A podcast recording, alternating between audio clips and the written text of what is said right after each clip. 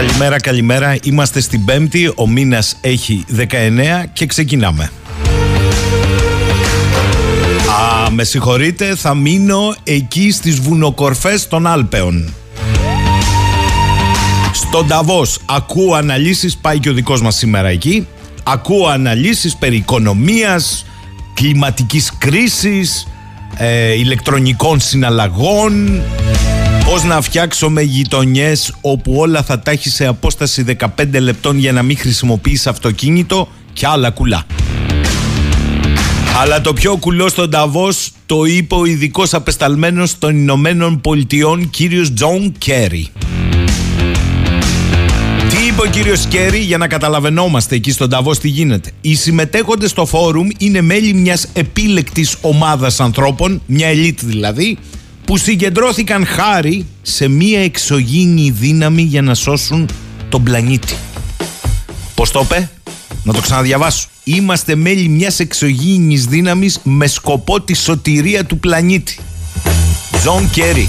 Μέγας είσαι κύριε και θαυμαστά τα έργα σου. Πού είναι η ψεκασμένη οέο; όταν το σκεφτείς, είναι πολύ ιδιαίτερο, λέει, το γεγονός ότι μια επίλεκτη ομάδα ανθρώπων, λόγω των όσων μας έχουν συμβεί σε κάποιο σημείο της ζωής μας, μπορούμε να βρισκόμαστε σε ένα δωμάτιο μαζί και να συζητάμε για τη σωτηρία του πλανήτη. Αν πεις δε ότι είναι σχεδόν εξωγήινο να σκέφτεσαι πώ θα σώσεις τον πλανήτη, θα σε κοιτάξουν περίεργα οι περισσότεροι άνθρωποι και θα σκεφτούν ότι είσαι τρελός, ότι κρέμεσαι από ένα δέντρο, ότι είσαι φιλελεύθερος, οτιδήποτε.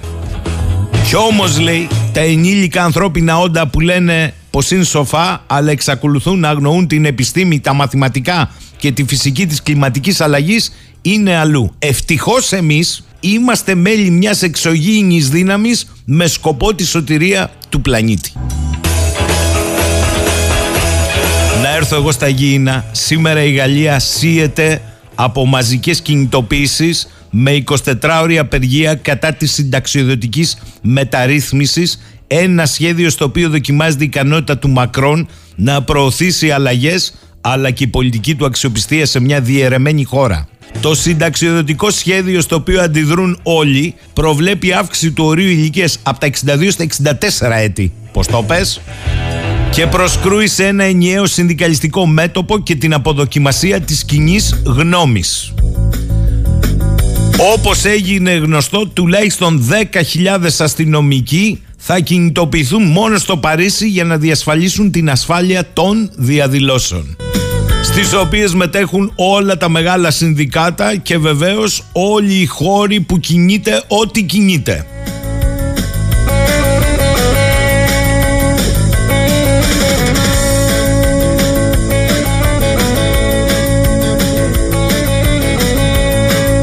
Καλημέρα, καλημέρα. Αυτά συμβαίνουν εις Παρισίους. Καλημέρα στο φίλο τον Κούλη στη Θεσσαλονίκη. Εξαιρετική λέει παρουσία του κυρίου Ανδρονόπουλου χθες. Αφού δεν μπορούσα να τον ακούσω ζωντανά, θα επισημάνω εκ των υστέρων. Η νέα τεχνολογική εποχή έχει τα καλά της πέρα από τα στραβά που φέρνει.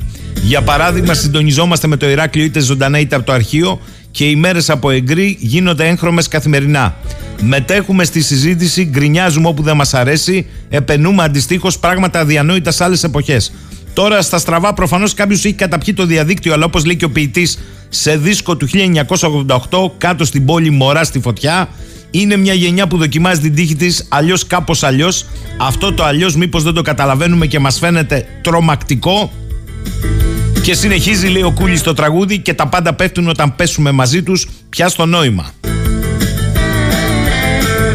Καλημέρα λέει ο Λεωνίδας και καλό κουράγιο σε όλους στην εκπομπή. Καλημέρα από τα Γιάννητσά. Ο Γιάννης από τη Ρόδο. Καλημέρα Γιάννη μου. Αν το έλεγα εγώ, αν τα έλεγα εγώ λέει η Κατερίνα, αυτά που λένε στον Ταβός ο Κέρι ας πούμε, ότι είναι ε, από μια εξωγήινη δύναμη εκεί η ελίτ, θα μην είχαν φορέσει εκείνη την άσπρη μπλούζα με τα χεράκια δεμένα πίσω. Κρύβε λόγια, Κατερίνα.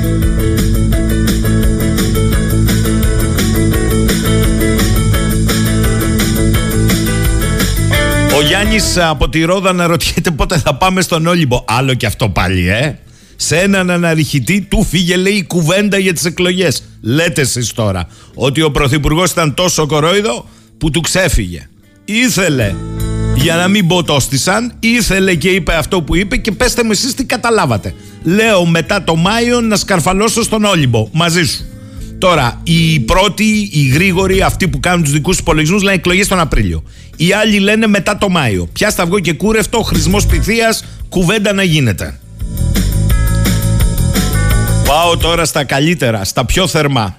Ο πρόεδρος ΑΔΑΕ, ο κύριος Χρήστος Ράμος, έστειλε επιστολή στον πρόεδρο της Επιτροπής Θεσμών και Διαφάνειας της Βουλής για σύγκληση της Επιτροπής, την οποία μάλιστα επιστολή κοινοποίησε και στον πρόεδρο της Βουλής των Ελλήνων.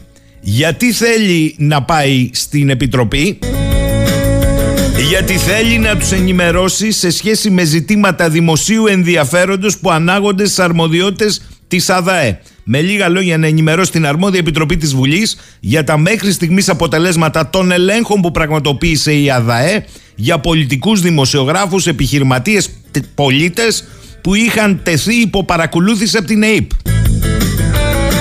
Με λίγα λόγια παρά τις τρίπλες, τα τάκλιν, ο Ράμος συνεχίζει ακάθεκτος. Και τώρα το πράγμα αποκτά άλλο ενδιαφέρον, διότι εδώ είναι το θέμα τι θα απαντήσει η Επιτροπή Θεσμών και Διαφάνειας, ο πρόεδρός της και ο πρόεδρος Βουλής. Δεν θέμε να μας ενημερώσει η ΑΔΑΕ. Πλάκα θα έχει.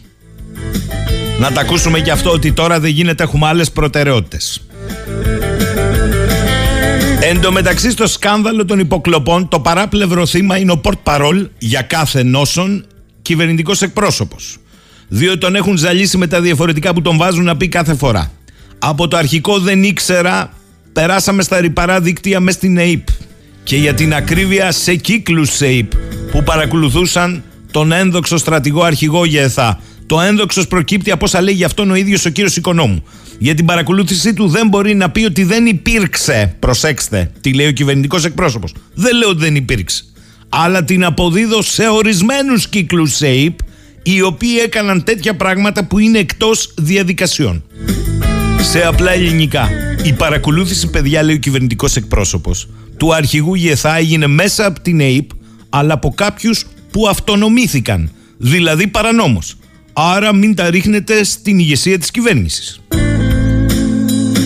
Ναι, αλλά ξενερώνουμε λίγο γιατί αυτά που δημοσιοποιήθηκαν για τον αρχηγό ΓΕΘΑ δεν ξέρουμε ποιος από την ΑΕΠ τα συνέλεξε, αλλά όσα δημοσιεύτηκαν υπάρχουν σε επίσημες αναφορές τη υπηρεσίας, πρωτοκολλημένες, διαβιβαστήσει αρμοδίως και αδιαμφισβήτητες. Δεν είναι αδέσποτες. Έφτασαν δηλαδή στην ηγεσία, εγκρίθηκαν, μπήκαν σε χαρτί, υπογράφτηκαν από τους αρμοδίους και καθόλου εκτιμήσεις απεστάλησαν στην πολιτική ηγεσία. Ήτι στον πολιτικό προϊστάμενο.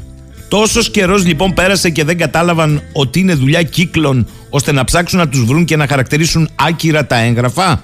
Εκτός αν στους κύκλους εντάσσουν και τον ίδιο πολιτικό προϊστάμενο. Δεν νομίζω, δεν νομίζω.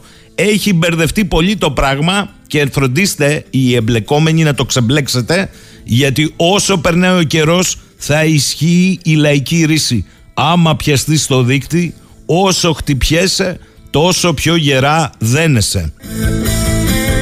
Και τέλος σήμερα είναι η κρίσιμη λέει μέρα Ποιος το όρισε ως τέτοιο; Του Qatar Gate για την τύχη της Εύας Α, από χθες το βράδυ ανεβοκατεβαίνουν ταμπέλες διότι σήμερα θα αποφασιστεί αν θα παραταθεί η κράτησή της στις φυλακές αυτές δεν με το Σολομό ή αν θα βγει έξω με ηλεκτρονικό βραχιόλι και πάει λέγοντας Επί του πιεστηρίου έχω είδηση ε, και γι' αυτό θα ακούσουμε πολύ γρήγορα τον κύριο Κώστα Πικραμένο, ειδικό εμπειρογνώμονα του Ευρωπαϊκού Κοινοβουλίου, γιατί συμβαίνουν πράγματα και θάματα στο Ευρωκοινοβούλιο με τα σκανδαλάκια. Καλημέρα κύριε Πικραμένε. Καλημέρα, καλημέρα. Υπέγραψε το Μέγα Συμβόλαιο Παντζέρι, οπότε όλοι είμαστε έτοιμοι για τις ε, μεγάλες ειδήσεις και δηλώσεις και αποκαλύψεις. Ναι, υπέγραψε. Τα βρήκε δηλαδή με τις ε, ανακριτικές αρχές στην ουσία. Το πρόβλημα είναι ότι όταν κάποιος υπογράφει το συμβόλαιο δεν μπορεί να το υπογράψει και δεύτερος. Ο πρώτος δηλαδή που μπήκε μέσα πρόλαβε. Οι υπόλοιποι θα μείνουν απ' έξω με κλειστή την πόρτα. Δηλαδή ο Τζόρτζι και οι άλλοι δεν μπορούν να πούνε και εγώ θέλω να μιλήσω. Ένας έχει πλέον το μονοπόλιο. Οπότε όποιος πρόλαβε τον κύριο είδε. Τον καθιστά αξιόπιστο αυτό τον κύριο Παντζέρη; Ε, τον καθιστά. Σου δίνω μου δίνεις. Αν αυτά που λέει αποδεικνύονται και με πρακτικές αποδείξεις, με υλικό αποδεικτικό, εννοείται θα συνεχίσει η διαδικασία. Αλλά ξέρετε, είναι δίκοπο μαχαίρι. Αν ξεχάσεις και καλά κάτι να αποκαλύψεις και το μάθει ο εισαγγελέας πριν του το πεις εσύ, ενδεχομένως να ακυρώνεται όλο το συμβόλαιο. Μάλιστα. Οπότε έχει συμφέρον να τα πει όλα, ακόμα και αυτά που δεν θυμήθηκε την προηγούμενη εβδομάδα, να τα θυμηθεί αυτή την εβδομάδα.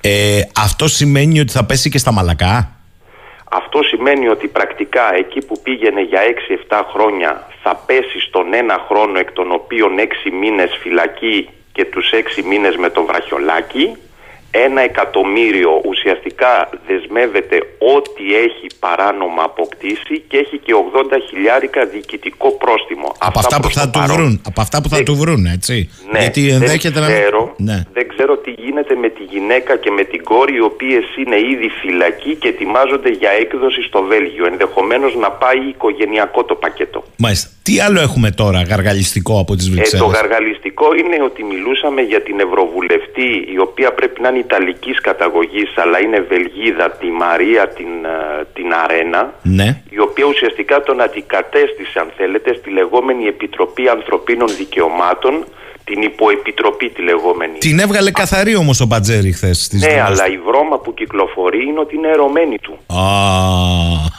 ωραία πάμε. Λοιπόν, ωραία θέλω πάμε. να σας πω, ναι, αυτά βέβαια ξέρετε, είναι πράγματα τα οποία συζητιούνται βέβαια στο Ευρωκοινοβούλιο. Ξέρετε, έχουμε τώρα την κυρία Καηλή, η οποία είναι η σύντροφος του συνεργάτη. Ο έρωτας και ο παράς δεν κρύβονται.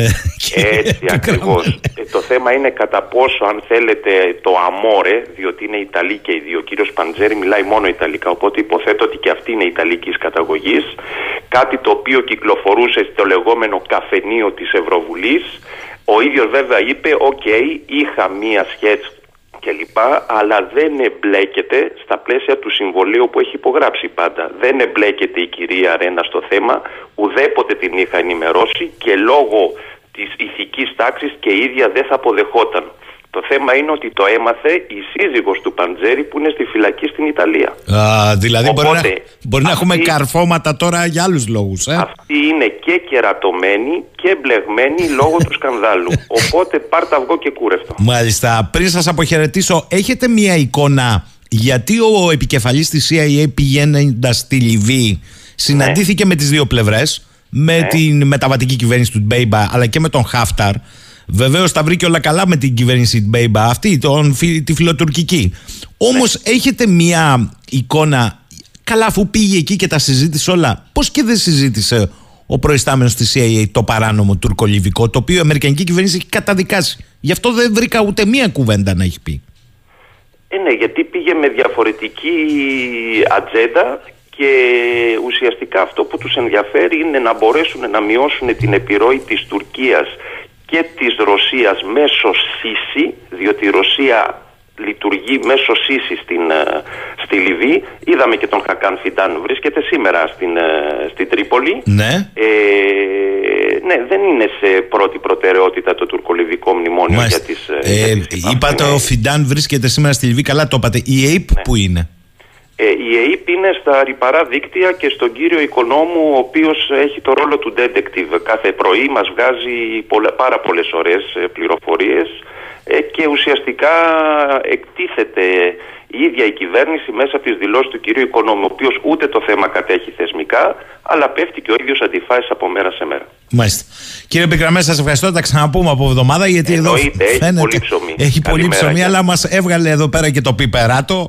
Διότι καλά το λέει ο λαός μας, ο, ο παράς και ο έρωτας και ο βήχας. Φυσικά και ο βήχας δεν κρύβονται. Λοιπόν, ε, να διαβάσω δύο μηνυματάκια που ήρθαν, Κατερίνα μου, και να πας μετά με τραγούδι ε, σε διάλειμμα. Λέει ο Λεωνίδας από τα Γενιτσά, ακούγοντας τι είπε ο Κέρι για, τους, ε, εξωγή- για την εξωγήινη δύναμη στο Νταβός. Δηλαδή, λέει, οι φωστήρες που μαζεύονται στον Νταβός είναι παιδιά των X-Files. Είναι ένα ερώτημα. Ο Σπύρος λέει: Καλημέρα σε ελληνική κομμωδία έχουμε καταντήσει τελικώς. Και ο Μιχάλης μου λέει καλημέρα θα πάμε σε κρίση με στρατηγό που τον κρατάνε με σκάνδαλο. Δεν το ξέρω αυτό. Ε, Μιχάλη, ξέρω βεβαίως ότι η Άβρα είναι τόσο καλή μέσα στο Υπουργείο Άμυνας. Τι να σου πω. Πάμε με τραγούδι σε διάλειμμα.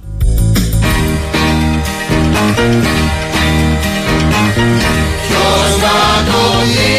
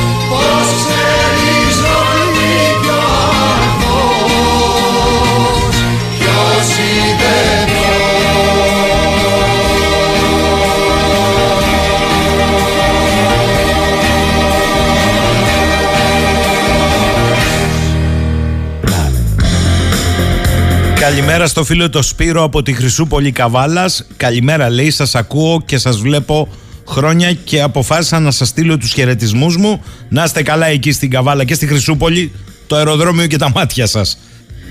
Ο Περικλής, ευτυχώς λυπεί ο Κυριάκος μας να πάρει εντολές από τον Κλάους Βαμπ, γιατί τον είδες εσύ το Σβάμπ στον Ταβός. Είδατε, λέει τον Μπρουλά που του κάναν κάτι δύσκολες ερωτήσεις για τα εμβόλια. Την τελάει να δει. Ο Σάκης μου λέει αυτό είναι σωστό. Ο Πατζαρίνη όσο δίνει ονόματα στο συμβόλαιο ισχύει. Εφόσον και εφόσον ό,τι όνομα δίνει μπορεί να τεκμεριωθεί. Ωστόσο, αν ο Πατζαρίνη δώσει ένα επόμενο π.χ. τον Μπροκολίνη, μπορεί να γίνει ένα επόμενο κομπρομί με σκόντο ώστε και αυτός να δώσει τον Ντοματίνη. Το ερώτημα όμως είναι τι κομπρομί έγινε για να πέσει τα μαλακά το κοροπή; Ή εν πάση περιπτώσει κομπρομί κοροπή. Ποιος είδε τον Παναή, γιατί έτσι θα γίνει στο τέλος. Και ο νοήτο, ε. Ο Σπύρος, καλημέρα. Τι μου θυμήσατε με τις ογκώδεις διαδηλώσεις στο Παρίσι και τις εδώ λέει ογκώδεις διαδηλώσεις όταν έκοψαν τα δώρα και κούρεψαν τα ταμεία. Κατά τα άλλα οι ήρωες αγωνίζονται σαν Έλληνες. Μάλιστα. Ο Σάκης, θα σας το πω στα γαλλικά, κομπρομί στο κομπρομί, κομπρομί στο κοροπή, μην τον είδατε τον Παναή, θα είχε φτάσει στο κρυοκουκί. Απλά σας μεταφράζω το δικηγόρο της Καηλή, τι εννοούσε στα αρχαία γαλλικά, έχουμε μάστερ στα γαλλικά πλέον. Ε, Σπύρο, δεν ξέρω κατά πόσο είναι πιθανό, τι να σου πω τώρα. Και ο Βασίλης λέει: Καλημέρα, να θυμίσω στις αρχές του πολέμου. Ο Κέρι είπε το αμίμητο. Ελπίζω ο πρόεδρος Πούτιν να συνεχίσει προσπάθειες κατά της κλιματικής αλλαγής. Ε, συνομιλεί με τους εξωγήινους. Και τέλος, ο φίλος ο Νικόλας μου γράφει εδώ: Η γενεολογία της πολιτικής είναι συνεχής και γνήσια κατά τους προγόνους. Η αργία γέννησε την παινίαν. Η παινία έτεκε την πίναν. Η πείνα παρήγαγε την όρεξη. Η όρεξης εγέννησε την αυθαιρεσία. Η αυθαιρεσία εγέννησε τη ληστεία. Η ληστεία εγέννησε την πολιτική. Ιδού η αυθεντική καταγωγή του τέρατος τούτου. Τότε και τώρα πάντοτε αυτή. Το δια της βίας τώρα δια του δόλου και δια της βίας. Πάντοτε αμετάβλητη σχηνοβάται ούτε η αθήγκανη γελοτοποιεί, ούτε πίθηκη, καλό δε ούτω τους λεγόμενους πολιτικούς. Μαύρη χαλκής κατασκευάζοντας δεσμάδια τους λαούς την βαφιζόφο σκοτία του αιώνιου εργαστηρίων των. Τάδε έφη μου λέει ο Νικόλας, ο μοναδικός Άγιος τον οποίο πιστεύω ο Αλέξανδρος Παπαδιαμάντης και μάλιστα γραμμένο στα τέλη του 19ου αιώνα μοιάζει όμως σαν σήμερα. Εξαιρετικά επίκαιρο Νίκο μου, εξαιρετικά. Η αλήθεια είναι αυτή.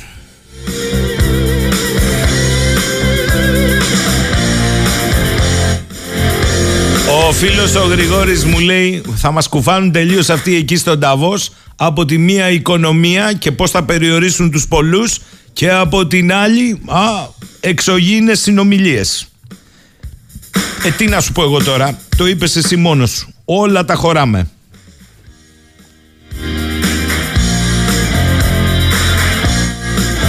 Και τέλος η Βασιλεία μου λέει καλά δεν θα πείτε τίποτα κοτζάμ διαβούλευση για μετατροπή των κορυφαίων μουσείων της χώρας σε νομικά πρόσωπα δημοσίου δικαίου και μέσα σε αυτά και το αρχαιολογικό του Ηρακλείου. Βρε Γιώργη λέει δεν θα πείτε τίποτα εκεί για τα μινοϊκά ανάκτορα, τα δακτυλίδια του Μίνωα, το δίσκο της Φεστού, της Θες των Όφεων. Τι να πω εγώ. Καλύτερα να σας τα πει η πρόεδρος των Ελλήνων αρχαιολόγων, η κυρία Κουτσούμπα, χθες συνεδρίαζαν για να δουν αυτό το υπό fast track διαβούλευση. Μπαμ μπαμ. Τη μία δόθηκε στη δημοσιότητα και σε δύο-τρεις μέρες ψεκάστε, σκουπίστε, τελειώσατε. Θα μου πει κάποιος, και γιατί να μην γίνουν τα μουσεία όπως της Ακροπόλεως; Δεν θα ξεπεράσουμε έτσι τη γραφειοκρατία; να σας πω, άμα πάμε σε συμφωνίες δανεισμού για 25 συν 25 χρόνια σε ξένες συλλογές, το λέει το νομοσχέδιο υποδιαβούλευση, θα θυμηθούμε τι έγινε στο Ηράκλειο το 1979. Μέγας είσαι κύριε. Καλημέρα κυρία Κουτσουμπά. Καλημέρα σας κύριε Σαχίνη. Ε, δεν είναι μόνο το η fast track διαβούλευση, είναι ότι πάνε σε μια προεκλογική περίοδο ακριβώς να μετατρέψουν το καθεστώς των μεγάλων μουσείων και να διορίσουν και να διορίσουν, επιμένω, διοικητικά συμβούλια που θα τα διορίσει η Υπουργός από μόνη της, που θα διοικούν τα πέντε μεγάλα μουσεία της χώρας, δηλαδή πέντε θέσεις ανά μουσείο διορισμένων επί πέντε μουσεία, πέντε-πέντε πόσο μας κάνει; 25, ε. Ναι, διορισμοί μέσα σε προεκλογική περίοδο. Πώς σας φαίνεται εσά αυτό; Και ξέρετε, εντωμεταξύ το Διοικητικό Συμβούλιο που φτιάχνουν ε, ε, δεν έχουν βάλει κανένα κριτήριο. Δηλαδή, αυτοί που θα διοικούν τα μουσεία δεν έχουν κανένα κριτήριο ούτε να έχουν σχέση με τον πολιτισμό, ούτε να είναι αρχαιολόγοι, ούτε τίποτα από όλα αυτά. Αλλά... Λέει, το νομο... Λέει να είναι αναγνωρισμένοι στον τομέα τους. Σε ποιο τομέα; Μπορεί ο άλλος να είναι αναγνωρισμένος δικηγόρος, ξέρω εγώ, ο κύριος Κούγιας μπορεί να είναι αναγνωρισμένος φιλάνθρωπος. Η κυρία Μαριάννα Βαρδινογιάννη που την ε, ε, διόρισαν στο δουσού του Μουσείου της Ακρόπολης. Μπορεί να είναι αναγνωρισμένος τραγουδιστής, ξέρω εγώ, Σάκης Ρουβάς. Ε, καταλαβαίνετε τι λέω. Δηλαδή, κανονικά, με βάση έτσι όπως είναι, δεν, δεν έχει ούτε καν προπόθεση πτυχίο, τίποτα. Τίποτα. Οπότε θα έρθουν άνθρωποι οι οποίοι είναι κυρίως ε, φίλοι της κυβέρνησης, χωρίς άλλα προσόντα. Θυμίζω ότι ο Διωματάρης ο, δια, ο κύριος Διαματάρης Αντώνης, ο οποίος ήταν υφυπουργός ε, στην κυβέρνηση και αναγκάστηκε να παραιτηθεί όταν ανα, αποκαλύφθηκε ότι τα πτυχία που, το βιογραφικό που είχε δηλώσει, το πτυχίο, το μεταπτυχιακό του δεν ίσχυαν, αυτός ο κύριος έχει διοριστεί στο Διοικητικό Συμβούλιο του Μουσείου της Ακρόπολης. Εντάξει, το πήρε μετά και το έφερε. Όχι, διορίστηκε πριν το φέρει. Ε, διορίστηκε πριν το φέρει. Και τώρα δεν θα χρειάζεται καν να φέρει κανείς πτυχίο. Λοιπόν, καταλαβαίνετε ότι θα πάνε να διοικήσουν ανθρώπους, αρχαιολόγους, ε, επιστήμονες, που έχουμε διδακτορικά, που έχουμε μια πορεία στο χώρο. Αλλά τέλος πάντων, άστο και αυτό. Κυρία Κουτσουμπά, κάτω τη χάρπα κυρία Κουτσουμπά μπορεί να συναρμόνει με το γεγονός ότι υποβαθμίστηκαν τα πτυχία ε, του κόσμου της τέχνης. Το και... σκεφτήκαμε και αυτό, ναι, γιατί για να βάλουν έναν ηθοποιό τώρα που τον έχουν κάνει από Λυκείου θα πρέπει να δεν πρέπει να υπάρχει προπόθεση πτυχίου. Εν πάση περιπτώσει, το ζήτημα είναι ότι θέλουν να πάρουν τα μουσεία από τη διαχείριση των αρχαιολόγων, επιστημόνων και δημοσίων υπαλλήλων. Και όταν λέω δημοσίων υπαλλήλων, δεν είναι με την κακιά έννοια, είναι με την καλή έννοια. Διότι ο δημόσιος υπάλληλος ε, είναι υποχρεωμένος να εφαρμόζει τον νόμο ανεξαρτήτως κυβερνήσεων. Έτσι. Δηλαδή, όταν έρχεται ένας υπουργός και σου ζητά να κάνεις κάτι παράνομο, όταν είσαι δημόσιος υπάλληλος, δεν το κάνεις. Γιατί ε, θα, κάποια στιγμή θα έχεις ευθύνες γι' αυτό. Ενώ ο Υπουργός δεν θα έχει. Ο Υπουργός έρχεται και παρέρχεται. Βάζουν λοιπόν διορισμένα διοικητικά συμβούλια που δεν έχουν καμία ευθύνη για τίποτα και λογοδοτούν μόνο στον Υπουργό που τους διόρισε από ανθρώπους άσχετους με τα μουσεία, μόνο και μόνο για να μπορούν να δίνουν εντολές και να προχωρήσουν πράγματα τα οποία μέχρι τώρα δεν μπορούσαν να προχωρήσουν. Μισό λεπτό. Για παράδειγμα, Μισό πώς λεπτό. θα φαινόταν, ας πούμε, εάν στην ανταλλαγή με το Βρετανικό Μουσείο που συζητούσε η κυβέρνησή μας, θέλαν να στείλουν στο Βρετανικό Μουσείο το δίσκο της Φεστού. Που εμείς οι αρχαιολόγοι θεωρούμε ότι είναι αμετακίνητος. Αν το δουσού του μουσείου όμως ήταν διορισμένο από την κυβέρνηση, το δουσού του μουσείου θα γνωμοδοτούσε θετικά. Κυρία να Κουτσούμπα. Το δίσκο τη Φεστού να πάει στο Βρετανικό Μουσείο. Ξύνετε πληγές τώρα, αλλά θα σας το πω. Ε, μην τις ξύνετε τόσο πολύ, γιατί το 1979 δεν είναι και πολύ μακριά. Και το Ηράκλειο έχει μια εμπειρία στο θέμα, ξέρετε. Το ξέρω πάρα πολύ καλά και ήταν πολύ σημαντικό τότε αυτό που έγινε. Βεβαίως θα βρεθούν και κάποιοι. Τότε το Συμβούλιο αποφάσισε. Σωστά. Σωστά το λέτε. Συμβούλιο, όχι ο διευθυντής του Μουσείου. Σωστά το λέτε. Νομίζω, Σωστά. Το Μια, Συμβούλιο μια χαρά ήταν το στην λέτε. Αθήνα. Έχει σημασία αυτό. Η πολιτική πίεση στο Συμβούλιο, σας θυμίζω το Κεντρικό Αρχαιολογικό Συμβούλιο σήμερα, μετά από τρεις αλλαγές ε, ε, πώς το λένε, της σύνθεσής του, ήταν αυτό που γνωμοδότησε υπέρ ε, του να καταστραφεί ο αρχαιολογικός χώρος στη Θεσσαλονίκη. Αλλά αυτό έγινε μετά από τρεις αλλαγές στη σύνθεση. Δηλαδή φιλτραρίστηκαν και οι πολιτικές πιέσεις ήταν πολύ μεγάλες από την πολιτική ηγεσία. Λέει εδώ ο φίλος μου ο Γιώργος ε, που στέλνει μήνυμα. Ε, μπορείτε να ρωτήσετε, λέει την κυρία Κουτσουμπά. Έστω και έτσι, άντε να το δεχτούμε. Τρόπος του λέγει, το λέει για, για χάρη της συζήτηση. Ναι, Θα υπάρχει κάποιος έλεγχος στι αποφάσει αυτών των διορισμένων φίλων της εκάστοτε κυβέρνησης, γιατί μπορεί να έρθει μια επόμενη να διορίζει του δικούς της, που θα Βέβαια. διοικούν τα μουσεία. Όχι, βέβαια. Δεν θα υπάρχει. Αυτό είναι το, το πρόβλημα με τα νομικά πρόσωπα δημοσίου δικαίου. Δεν υπάρχει κανένας έλεγχος από πουθενά. Δηλαδή, λογοδοτούν μόνο σε αυτόν που τους διόρισε. Και αυτός που θα τους διορίσει θα είναι υπουργός πολιτισμού. Δεν λογοδοτεί κανένας πουθενά. Εντάξει, προφανώς πρέπει να περάσουν συμβούλιο, ξέρω εγώ, κάποιες αποφάσεις. Α πούμε, αν αποφασίσουν δανεισμό στο εξωτερικό, ε, πρέπει να περάσει από το Κεντρικό Αρχαιολογικό Συμβούλιο. Εννοείται. Αλλά ξαναλέω, το Κεντρικό Αρχαιολογικό Συμβούλιο σήμερα έχει αποστηρωθεί. Όταν λοιπόν έρθει και το μουσείο και κάνει θετική εισήγηση από το δουσού του, το Κεντρικό Αρχαιολογικό Συμβούλιο θα πει βεβαίως ναι. Και Άρα, για το δίσκο της Φεστού και για όλα. Θυμίζω ότι εδώ και τρία χρόνια χτυπιόμαστε και φωνάζουμε ότι τα μουσεία έχουν καταρτήσει λίστες αμετακίνητων ευρημάτων, τις έχουν στείλει στο Υπουργείο και ζητάμε από την Υπουργό να τις προχωρήσει και να βγουν σε απόφαση. Και δεν το κάνει. Και δεν το κάνει, για συγκεκριμένο λόγο δεν το κάνει. γιατί; Γιατί η κουβέντα που είχαν ε, με το Βρετανικό Μουσείο περί ανταλλαγών ήταν ακριβώς αυτό. Να πάνε στο Βρετανικό, για να έρθουν εδώ κάποια μάρμαρα του Παρθενώνα, κάποια γλυπτά, να στείλουν στο Βρετανικό Μουσείο αμετακίνητα ευρήματα. Για να τα στείλουν λοιπόν πρέπει πρώτα να μην τα έχουν χαρακτηρίσει αμετακίνητα. Καταλάβατε, αυτή τη στιγμή που μιλάμε δεν έχουν χαρακτηριστεί με υπουργική απόφαση. Δεν έχει χαρακτηριστεί ο δίσκος Φεστού με υπουργική απόφαση αμετακίνητος. Έχει χαρακτηριστεί μόνο από το ίδιο το μουσείο. Δηλαδή, Αυτό αλλάζει. Μάλιστα. Δηλαδή, μου λέτε ότι δίσκος φεστού, δαχτυλίδι του μήνο, αθέ των όφεν, μπορεί ένα ωραίο πρωί να αποφασιστεί ότι μετακινούνται. Για τους χι λόγους της κυβέρνησης. Γιατί η ανταλλαγή με το Βρετανικό Μουσείο δεν Ναι. είναι πραγματικός λόγος πολιτιστική πολιτικής, είναι λόγος ε, ε, διαπραγμάτευσης κυβέρνησης.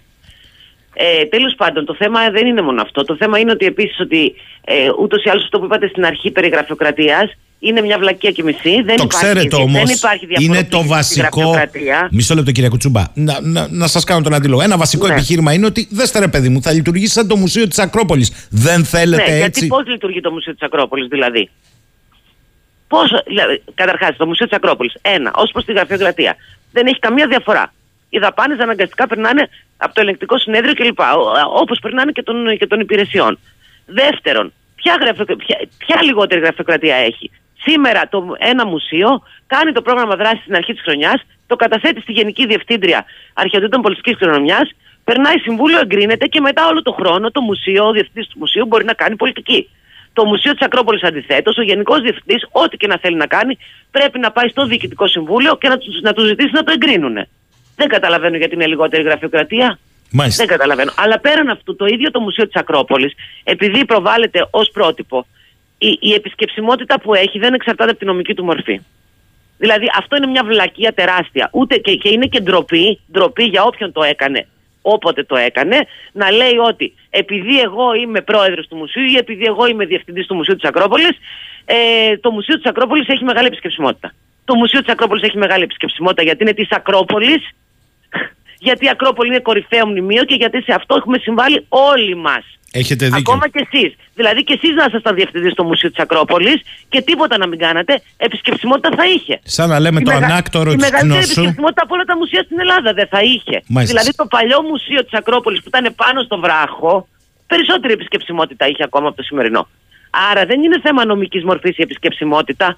Να σας πω κάτι άλλο. Μερικά πράγματα είναι κυβερνητικές επιλογές. Γιατί η κυβερνητική επιλογή ήταν να υπάρχει σταθμός μετρό Μουσείο Ακρόπολης δίπλα στο Μουσείο Ακρόπολης, όπως οφείλει σε κάθε μεγάλο μουσείο, και το Εθνικό Αρχαιολογικό Μουσείο, που είναι πιο σημαντικό από το Μουσείο της Μμμ. Ακρόπολης. Εντάξει, τσακωνόμαστε τόσα χρόνια και τώρα τσακώνονται και οι κάτοικοι.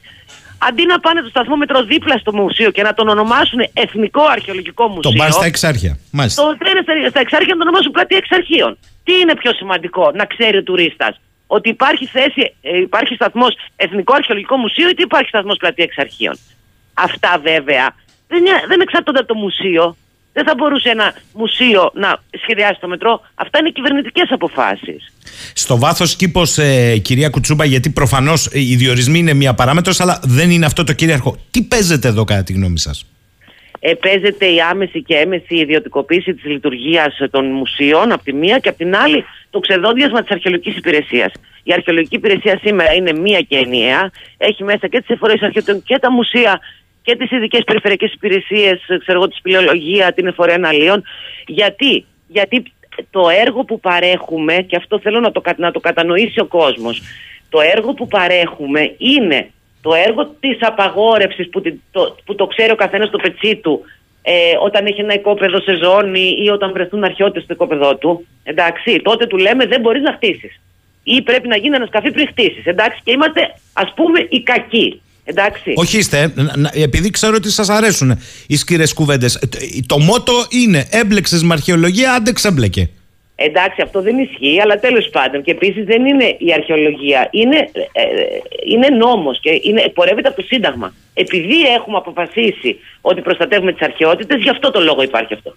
Όμως, προσέξτε με, εμείς έχουμε ταυτόχρονα και την απαγόρευση και είμαστε κακοί της ιστορίας και ταυτόχρονα έχουμε αυτή την απαγόρευση την κάνουμε στο όνομα, στο όνομα των μεγάλων αρχαιολογικών χώρων και των μεγάλων μουσείων που μπορεί να τους επισκεφτεί ο καθένας και που προσελκύουν τουρισμό. Έτσι δεν είναι; Σωστά. Εμείς λοιπόν ταυτόχρονα, ταυτόχρονα εγώ θα σας πω, δεν θα χτίσει το οικόπεδο εκεί πριν γίνει ανασκαφή και ταυτόχρονα θα φτιάξω το Μουσείο Ηρακλείου όπως το φτιάξανε οι συνάδελφοί μου, θα το ανοίξω και θα φέρει αυτό χιλιάδες ανθρώπους και ζωή στην πόλη του Ηρακλείου ή στην Κνωσό. Έτσι δεν είναι; Ε, αν λοιπόν μας κόψουν το κομμάτι το, και, και επίσης αυτό είναι αλληλένδετο. Είναι αλληλένδετο. Την απαγόρευση την κάνεις ακριβώς επειδή προστατεύεις αρχαιότητες, διότι είναι ένα αγαθό.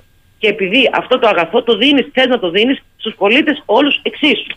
Εάν λοιπόν μας κόψουν αυτό το δεύτερο, την προβολή δηλαδή, και, και σου λένε την προβολή της πολιτικής κοινωνίας δεν την κάνεις εσύ, την κάνει, δεν ξέρω, η Μαριάννα Βαρδινογιάννη. Το πιστώνεται εκείνη. Λοιπόν, τότε η αρχαιολογική υπηρεσία της με τις θα μείνει μόνο, με τις απαγορεύσεις. Ξέρετε τι σημαίνει αυτό; Σιγά σιγά θα ξεδοντιαστούμε. Δεν μπορείς να απαγορεύεις κάτι σε κάποιον όταν δεν του δίνεις κάτι άλλο. Δεν μου λέτε, κυρία Κουτσούμπα, στο βάθος κήπος, γιατί τα μουσεία είναι η απόλυξη της αρχαιολογικής σκαπάνης. Ακριβώς. Ε, Πώς θα γίνει τώρα η σκαπάνη αυτή, ε, κάποια στιγμή θα γίνει και αυτή η ιδιωτική υπόθεση; Τι να σας πω. Αυτό, αυτό που φαίνεται είναι τα μουσεία δεν μπορούν να έχουν ε, νέα ευρήματα παρά μόνο τις εφορές αρχαιοτήτων που σκάβουν. Έτσι. Μμ. Δεν ξέρω τι έχουν σκοπό να κάνουν. Θα αναγκάζουν τις εφορές αρχαιοτήτων να δίνουν στα μουσεία ευρήματα. Τι να σας πω. Μπορεί και να μην τους ενδιαφέρει. Γιατί έχει μέσα το νομοσχέδιο ανταλλαγές αρχαιοτήτων, παρακαταθήκη. Μπορεί να ανταλλάζουν με άλλα μουσεία του εξωτερικού. Τι να σας πω κι εγώ. Εδώ φτάσαμε με τη συλλογή Στέρν να ανταλλάσσουν ένα προς ένα ευρήματα, ενώ τα κυκλαδικά. Ναι, ναι. Τα κυκλαδικά ευρήματα τα οποία είναι, δεν ξέρουμε καν αν είναι γνήσια και θα τα φέρουμε εδώ για να στείλουμε στην Αμερική ε, ευρήματα από ανασκαφές. Εκεί φτάσαμε. Τι να πω πια. Δεν- Όχι όλα τα μόνο περιμένω. δεν ξέρετε αν είναι Όλα τα γνήσια περιμένω. κάποια από αυτά, αλλά και κάποια φέρονται να είναι προϊόντα αρχαιοκαπηλείας. Όλα είναι προϊόντα. Όσα δεν είναι κύβδηλα είναι προϊόντα αρχαιοκαπηλείας. Είναι δεδομένο αυτό. Μάλιστα. Μάλιστα. Έτσι, αλλά έχουμε και κάποια που είναι κύβδηλα. Καλά, υπάρχει περίπτωση να έχουμε και συνδυασμό και αυτό είναι το πιο αστείο. Γιατί και τα κύβδηλα οι αρχαιοκάπηλοι τα δίνουν. Οπότε μπορεί να υπάρχει δηλαδή και αρχαιοκαπηλεία με κίνδυλα. Στο... Λοιπόν, το, το, αυτό που σας είπα όμως είναι και η ιδιωτικοποίηση, καταλάβατε. Mm. Αυτή τη στιγμή, σήμερα, η φύλαξη των μουσείων είναι από υπαλλήλους των μουσείων. Φύλακες, αρχαιοφύλακες. Αλλάζοντας ο χαρακτήρα, θα μπουν δηλαδή ιδιωτικές security. Σιγά και σιγά, ναι, η πινακοθήκη για παράδειγμα έχει security. Μάλιστα. Και αυτό, η πίεση για αυτό το πράγμα είναι πολύ έντονη καιρό, καιρό τώρα. Με το, γιατί δεν σου δίνουν δεν δε, δε σε αφήνουν ως υπηρεσία, η κυβέρνηση δεν σε αφήνει να προσλάβεις φύλακα ή να προσλάβεις καθαρίστρια, που και η καθαρίστρια είναι πάρα πολύ σημαντικό πράγμα στο μουσείο. Αλλά σου δίνουν για ιδιωτικό συνεργείο. Άλλο, εμείς πιέζουμε, δεν παίρνουμε ιδιωτικά συνεργεία, ξέρετε γιατί δεν παίρνουμε. Δεν είναι μόνο ζήτημα εργασιακών σχέσεων, που είναι και ζήτημα εργασιακών σχέσεων πια και πρέπει να το διεκδικούμε αυτό. Ένας άλλος που κάνει μια δουλειά να πληρώνεται, να αμείβεται ε, αξιοπρεπώς και να έχει μια σταθερότητα στη δουλειά του είναι πιο σημαντικό από αυτό. Είναι ότι έχει αποδειχτεί και στο εξωτερικό ότι τα μουσεία που έχουν ιδιωτική φύλαξη και έγινε και στην πινακοθήκη σας θυμίζω έτσι είναι πολύ πιο εύκολο να κλαπούνε. Α, μπράβο, έχετε δίκιο. Γιατί, Εκλάπησαν, βέβαια, ναι, γιατί ναι. το προσωπικό εναλλάσσεται. Έχει τεράστια σημασία η καθαριότητα και η φύλαξη στα μουσεία και στους αρχαιολογικούς χώρους να είναι από μόνιμους υπαλλήλους. Γιατί αλλιώς το προσωπικό είναι μια security, εναλλάσσεται κάθε 8 μήνες. Εντάξει, ε, μπορεί λοιπόν κάποιος να πάρει σφρύση εκεί, να μάθει τους κωδικούς του μουσείου, τους τρόπους, ε, τα κενά ασφαλείας, έτσι. Και μετά να κανονίσει ένα ωραίο ρηφιφί. Κυρία Κουτσούμπα, πριν καταλήξουμε, θέλω να απαντήσετε στο φίλο τον Νικόλα που λέει: Αν γνωρίζει η κυρία Κουτσούμπα όλες οι ξένες αποστολές που ενεργούν ανασκαφές στη χώρα μας, από πού χρηματοδοτούνται και τι δικαιώματα έχουν στα ευρήματά τους; Δικαιώματα, δεν έχουν κανένα δικαίωμα στα ευρήματά τους και δεν κάνουν ανασκαφές έτσι ανεξέλεγκτα. Μπορούν να κάνουν μέχρι mm. τρεις ανασκαφές μόνες τους σε ξένες σχολές και μέχρι άλλες τρεις σε συνεργασία με μια εφορία αρχαιοτήτων. Τα ευρήματα όλα καταλήγουν στις αποθήκες της εφορίας αρχαιοτήτων. Ε, ακόμα και για να, τα, για, να, για, να τα, για να εξάγουν κάποια στο εξωτερικό για να κάνουν δειγματοληψίες για παράδειγμα ε, περνάνε άδεια από συμβούλιο. Δεν υπάρχει κανένα τέτοιο θέμα. Τώρα το από πού χρηματοδοτούνται είναι μια άλλη ιστορία. Οι περισσότερες χρηματοδοτούνται από πανεπιστήμια και από κυβερνήσεις. Βέβαια, πολλές φορές τώρα μέσα στις περικοπές είχαμε πολλά θέματα. Έτσι, με την Ιταλική Αρχαιολογική Σχολή, με τη Βρετανική Αρχαιολογική Σχολή, που δεν θέλει πια το κράτος να τις χρηματοδοτήσει. Γιατί βέβαια, αυτές τώρα για να πούμε και την αλήθεια, όταν φτιάχτηκαν, δεν φτιάχτηκαν τόσο για επιστημονικούς λόγους όσο μέσα στο πλαίσιο της απεικιοκρατίας της λογικής ότι θέλω να, πατέ, να, πατάω, να πατάω ένα πόδι εκεί. Είναι γνωστό, ας πούμε, τη Βρετανική σχολή είχε κατασκόπους. Η γερμανική σχολή είχε ανθρώπου που μετά εμφανίστηκαν ως αξιωματικοί των Ναζί. Εδώ στα δηλαδή, μέσα της δεκαετίας. Έχετε δίκιο. Στα μέσα της δεκαετίας του 30. Δεν αυτά, Υπάρχει ένα πρόβλημα στη χρηματοδότησή τους, είναι η αλήθεια. Στη μέσα της δεκαετίας του 30 αυτό γινόταν στο Ηράκλειο, έχετε δίκιο. Ε, mm. ε, απαντήστε και στο φίλο τον Αντώνη. Απλά δεν γίνεται πια να το πούμε και αυτό έτσι. Δεν, δεν είναι αυτή η κατάσταση πια των ξένων αστυνομικών σχολών. Αντιθέτως, οι άνθρωποι είναι, είναι από πανεπιστήμια, ε, είναι άνθρωποι που πραγματικά ενδιαφέρονται, οι φοιτητές, οι μεταπτυχιακοί, οι διδακτορικοί που έρχονται. Είναι άνθρωποι που πραγματικά ενδιαφέρονται για, τη, για, για τις αρχαιότητες της χώρας. Δεν, δεν είμαστε πια στο 1930, έτσι, να το ξέρουμε αυτό. Ε, λέει εδώ ένας ε, φίλος, ο φίλος ο Αντώνης, μήπως τελικά η κυρία Κουτσούμπα όλα αυτά και με τα μουσεία ήταν στα πλαίσια ενός αλυσβερισιού με το Βρετανικό Μουσείο, πάση θυσία να έρθουν κάποια τμήματα των μαρμάρων αρχιτεκτονικών γλυπτών, όπως έχετε πει εσείς. Άρα να μαζέψουμε από όλα τα μουσεία της χώρας να στείλουμε για να τους ημερέψουμε. Μήπως αυτός ήταν ο στόχος, δεν νομίζω ότι ήταν αυτός. Ε, Κοιτάξτε, όχι. Όλη η πολιτική της κυβέρνησης ε, στο Υπουργείο Πολιτισμού είναι ούτως ή άλλως καταστροφική και δεν είναι μόνο για την πολιτική κληρονομιά, είναι και για το σύγχρονο πολιτισμό. Το είπατε μόνος σας. Από εκεί και πέρα όμως μπορώ να απαντήσω στον, ε, στον ακροατή σας ότι υπήρχε ένα ενιαίο σχέδιο. Υπήρχε. Από το 19. Το ενιαίο σχέδιο που υπήρχε το 19 έλεγε να κλείσει το Εθνικό Αρχαιολογικό Μουσείο δίθεν για υπόγεια επέκταση. Γιατί δεν νομίζω ότι καίγονται και τόσο πολύ για αυτή την υπόγεια επέκταση. Αν καίγονταν τόσο πολύ, θα την είχαν βάλει σε κάποιο χρηματοδοτικό πρόγραμμα. Ε, που δεν έχει μπει σε κανένα.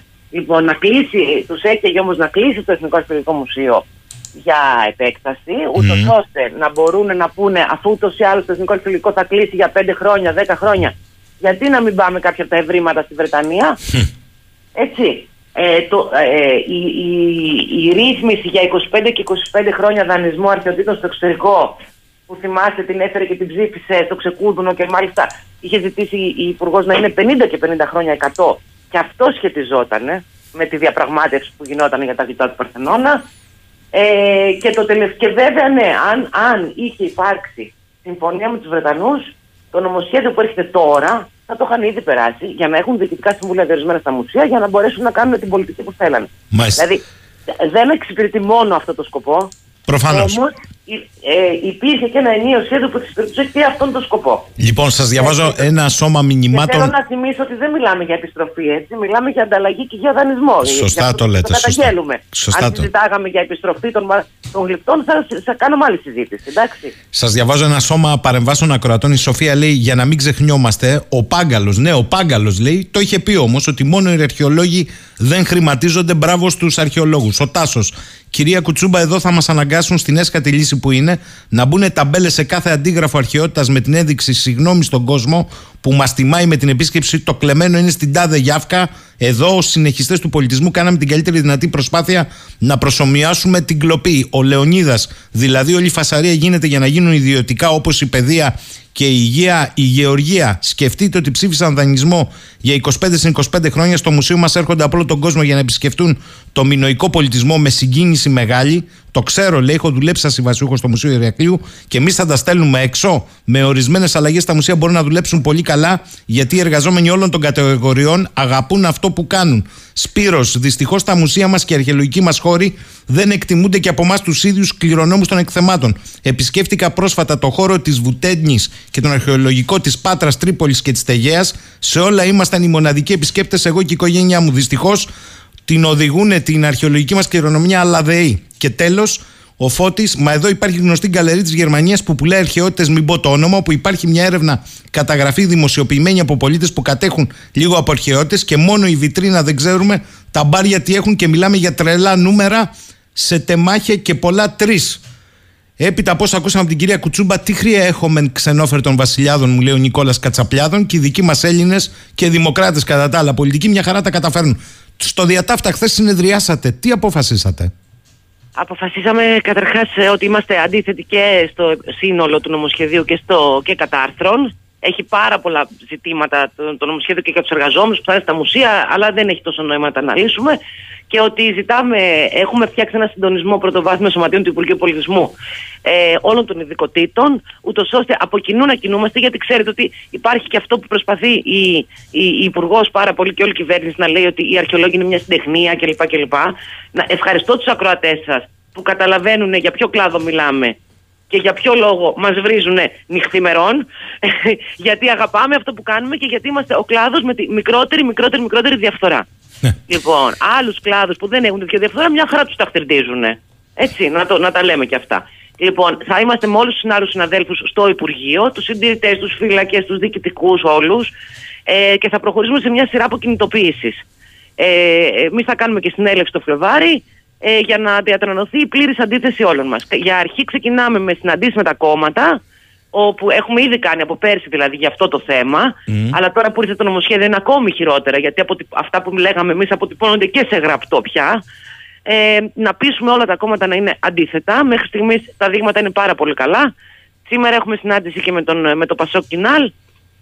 Ε, και πιστεύω ότι είναι, είναι σαφές ότι όταν φέρει ένα τέτοιο νομοσχέδιο σε προεκλογική περίοδο, ε, ο καθένας καταλαβαίνει πού αποσκοπεί το πράγμα. Να ελέγχει δηλαδή και τα μουσεία ε, η Υπουργός και η τωρινή κυβέρνηση, ανεξαρτήτω και των πολιτικών εξελίξεων που θα υπάρξουν με τις εκλογές. Οπότε νομίζω ότι και αυτό παίζει ένα ρόλο στη στάση των, των κομμάτων και ελπίζουμε με όλα αυτά το νομοσχέδιο είναι στη διαβούλευση αυτή τη στιγμή. Θα πρότεινα και στον κόσμο να μπει στη διαβούλευση και να γράψει και καταρχάς να κοιτάξει τα άρθρα. Mm. Α πάει να δει εκεί που λέει το Διοικητικό Συμβούλιο. Πάτε, ένα άρθρο είναι. Ε, η, η, πώς το λένε, η σύνθεση του Διοικητικού Συμβουλίου. Να δείτε. Δηλαδή δεν πρέπει κάποιος να μπει και να γράψει. Παιδιά, συγγνώμη, θα διοικούν τα μουσεία άνθρωποι οι οποίοι δεν έχουν ούτε πτυχίο. Ε, δεν έχετε βάλει... Λέει Υπουργός, να πω και αυτό το τελευταίο, λέει Υπουργός, έχουμε καθυστερήσει σε σχέση με την Ευρώπη. Όλη η Ευρώπη έχει δοσούς στα μουσεία και τέτοια. Λοιπόν, λέει διπλό ψέμα. Το πρώτο διπλό ψέμα είναι ότι η, τα μουσεία του εξωτερικού θαυμάζουν τα δικά μας τα μουσεία. Στο, στη μουσιακή πολιτική, εμείς είμαστε πρωτοπορία. Θέλω να σας το διαβεβαιώσω από μια συνομιλία που έτυχε να έχουμε κάποια στιγμή στο Λούβρο. Μας είπαν αυτό. Καλά λέει, ε, μας καμαρώνετε να πάτε και στην μέσα πατρίδα σας. Στην πανδημία, ακόμα χειρότερα. Που τε, τα μουσεία του εξωτερικού τρελάθηκαν. Έπρεπε να βρουν ε, χρηματοδοτήσεις για να μην ε, απολύσουν το προσωπικό τους. Ενώ εμείς εδώ μπορούσαμε να καθόμαστε να κάνουμε ψηφιακές εκθέσεις για τον κόσμο που ήταν στο σπίτι του. Τέλος πάντων, και το δεύτερο ψέμα, τρελό ψέμα είναι ότι τα διοικητικά συμβούλια σε αυτά τα μουσεία που συζητάμε, στο Λούβρο για παράδειγμα, έχει 19 μέλη, εκ των οποίων τρία μόνο είναι διορισμένα. Τα άλλα είναι είτε εκλεγμένα από τους επιστημονικούς φορείς τους, είτε εξοφίτσιο. Δηλαδή ο Γενικός Διευθυντής Αρχαιοτήτων. Π.χ. Καταλαβαίνετε τη διαφορά; Το την καταλαβαίνετε. Και επίσης έχει ένα διοικητικό συμβούλιο που είναι για τη διοίκηση της ΚΕΤΗ και ένα επιστημονικό συμβούλιο που είναι για το επιστημονικό κομμάτι του μουσείου. Είναι σαν να λέμε δηλαδή ότι διορίζεται ένα δουσού στο νοσοκομείο το οποίο παρεμβαίνει στις εγχειρήσεις. Αυτό μας κάνουν αυτή τη στιγμή. Ένα διοικητικό συμβούλιο ασχέτων, οι οποίοι θα παρεμβαίνουν στο επιστημονικό έργο. Κυρία Κουτσούμπα, θα τα ξαναπούμε. Είναι πολύ σημαντικό, πολύ σοβαρό θέμα και επειδή κάποιοι μου γράφουν εδώ τι έγινε δηλαδή στο Ηράκλειο στο 79, κουγκλάρετε και θα καταλάβετε τι έγινε για να, αποκτήτε, να αποκτάτε και know-how σε ορισμένα πράγματα. Λοιπόν, ωραία να κάνετε ένα αφιέρωμα και σε αυτή την ιστορία. Νομίζω ότι ο Αντώνης ο Βασιλάκης θα, Σωστό. θα θυμάται. Σωστή, Ήταν νέος σωστή τότε, υπόδειξη. Σωστή. Θα τα θυμάται, να κάνετε ένα, να ακουστεί, να, να, γιατί είναι καλό να μαθαίνουμε και την ιστορία μας. Έχετε δίκιο. Κυρία Κουτσούμπα, σας ευχαριστώ. Καλή δύναμη σε ό,τι κάνετε οι αρχαιολόγοι και ελπίζω είστε να, μην καλά. το κάνετε στο όνομά μας μόνοι σας, να είμαστε όλοι μαζί σε αυτή την ιστορία. Μακάρι, μακάρι. Θα, θα καλέσουμε και κάτι γύρω από το Μουσείο Ηρακλείου κάποια για να φανεί, προς τα, να φανεί η κινητοποίηση του κόσμου. Τώρα δεν ξέρω πότε και αυτά θα τα δούμε. Είμαστε ακόμα πολύ νωρίς. Καταλαβαίνετε. Εντάξει. Καλημέρα. Ευχαριστώ πολύ. Να είστε Γεια καλά. σας. Αυτά από την πρόεδρο των Ελλήνων Αρχαιολόγων και έρχονται εδώ βροχή μηνύματα. Θα πάμε σε διάλειμμα και αμέσως μετά θα πάμε στο δεύτερο μέρος της εκπομπής. Σήμερα φιλοξενούμε μία περιπορία συνέντευξη με το γνωστό πανεπιστημιακό δάσκαλο και έναν από τους κορυφαίους στον τομέα της ε, παγκόσμιας επιδημιολογίας τον κύριο Γιάννη Ιωαννίδη, τον οποίο όμως δεν μπορούσαμε να έχουμε ζωντανά εξαιτίας διαφοράς ώρας στι ανατολικές ακτές των ΗΠΑ κατοικοεδρεύει στο Στάνφορντ. Όμως τα όσα λέει σήμερα έχουν εξαιρετικό ενδιαφέρον και ανοίγει όλη τη βεντάλια. Αυτά όμως αμέσως μετά τις 11, επαναλαμβάνω, και το λέω για όσους θέλετε τυχόν να στείλετε μηνύματα με απορίες και ερωτήσεις, δεν είναι εφικτό, διότι είναι ηχογραφημένο λόγω της διαφοράς της ώρας. Φίλες και φίλοι, καλημέρα σας. Ε, Βεβαίως η συνέντευξη με τον ε, καθηγητή Γιάννη Ιωαννίδη είναι ηχογραφημένη και νομίζω ότι όλοι αντιλαμβάνεστε ότι η διαφορά ώρας ε, ιδίως με τις δυτικές ε, ακτές των ΗΠΑ είναι αυτή που μας υποχρεώνει να ηχογραφήσουμε ουσιαστικά αυτή την ε, ραδιοφωνική συνέντευξη. Θέλω να υπενθυμίσω και κυρίως να εισαγάγω τους νεότερους ακροατές στο γεγονός ότι ο κύριος Γιάννης Ιωαννίδης δεν είναι ένας τυχαίος επιστήμονας και συγγραφέας έχει μια πολύ μεγάλη συνεισφορά στην επιδημιολογία και την κλινική έρευνα. Είναι ένας από τους θεμελιωτές της επιστήμης που ασχολείται με τη μελέτη και βελτίωση της επιστημονικής μεθόδου. Μελετά δηλαδή την ίδια την επιστημονική έρευνα πρώτα αρχικά στην κλινική ιατρική και τις κοινωνικές επιστήμες. Είναι εκείνος που ξεχωρίζει ε, ως ένας από τους ιατρικούς ερευνητές με τις περισσότερες αναφορές ε, παγκοσμίως. Ε, και μεταξύ άλλων είναι τακτικός καθηγητής στη Σχολή Παθολογίας Έρευνας και Πολιτικής Υγείας και Στατιστικής στο Πανεπιστήμιο Στάνφορντ, διευθυντής του Κέντρου Έρευνας Πρόληψης του ίδιου Πανεπιστημίου, κυρίως όμως είναι ένας ε, αγαπημένος φίλος αυτής της εκπομπής.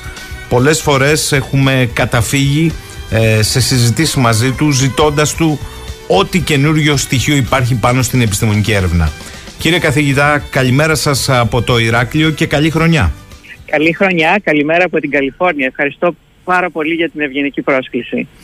Κύριε Ιωαννίδη, θα ξεκινήσω με κάτι που μπορεί να σας φανεί εξαιρετικά πεζό και απλοϊκό. Παντού όμως, σε όλο το πλανήτη και ιδίως στη Δυτική Ευρώπη και τις Ηνωμένες Πολιτείες, έχει ανοίξει μια μεγάλη συζήτηση το τελευταίο διάστημα, εκτός φυσικά της πατρίδας μας, για το γεγονός ότι την τελευταία διετία συνολικά φαίνεται να έχουμε περισσότερους νεκρούς από την έναρξη της πανδημίας και πολύ περισσότερο σε μια διετία που υποτίθεται ότι έχουμε και εμβόλια και πιο εξασθενημένο τον ιό. Το ερώτημα είναι διπλό. Γιατί στην Ελλάδα δεν γίνεται αυτή η συζήτηση και δεύτερον, τι προκύπτει από αυτή τη συζήτηση που έχει ανοίξει σε όλη την υπόλοιπη Δυτική Ευρώπη και τις Ηνωμένες Πολιτείες; Νομίζω ότι ε, είναι ένα θέμα που όπως ε, το παρουσιάζεται είναι ανοιχτό. Ε, δεν έχουμε όλες τις απαντήσεις. Βλέπουμε μια μεγάλη ετερογένεια σε διαφορετικές χώρες. Δηλαδή δεν είναι ακριβώς αληθές ότι σε όλες τις χώρες έχουμε μια αύξηση των θανάτων. Αν πάρουμε για παράδειγμα τις σκανδιναβικές χώρες, τα χρόνια τα πανδημικά εντός εισαγωγικών 2020, 2021, 2022 πρακτικά είχαν λιγότερους θανάτους ή περίπου τους ίδιους θανάτους από ότι τα τρία προηγούμενα χρόνια, 2017-2019. Η Σουηδία μάλιστα τα πήγε καλύτερα από όλους αυτά τα τρία τελευταία χρόνια με λιγότερους θανάτους αν κάνουμε και διαστρωμάτωση για την ηλικία του πληθυσμού και πώς έχει μεταβληθεί σε σχέση με τα τρία προπανδημικά χρόνια. Πολλές χώρες όμως, ανάμεσά τους κλασικά κοντά στην κορυφή η Ελλάδα, κοντά στην κορυφή οι Ηνωμένες Πολιτείες, κάποιες άλλες χώρες ε, όντως αντιμετωπίζουν μια μεγάλη αύξηση ε, θανάτων.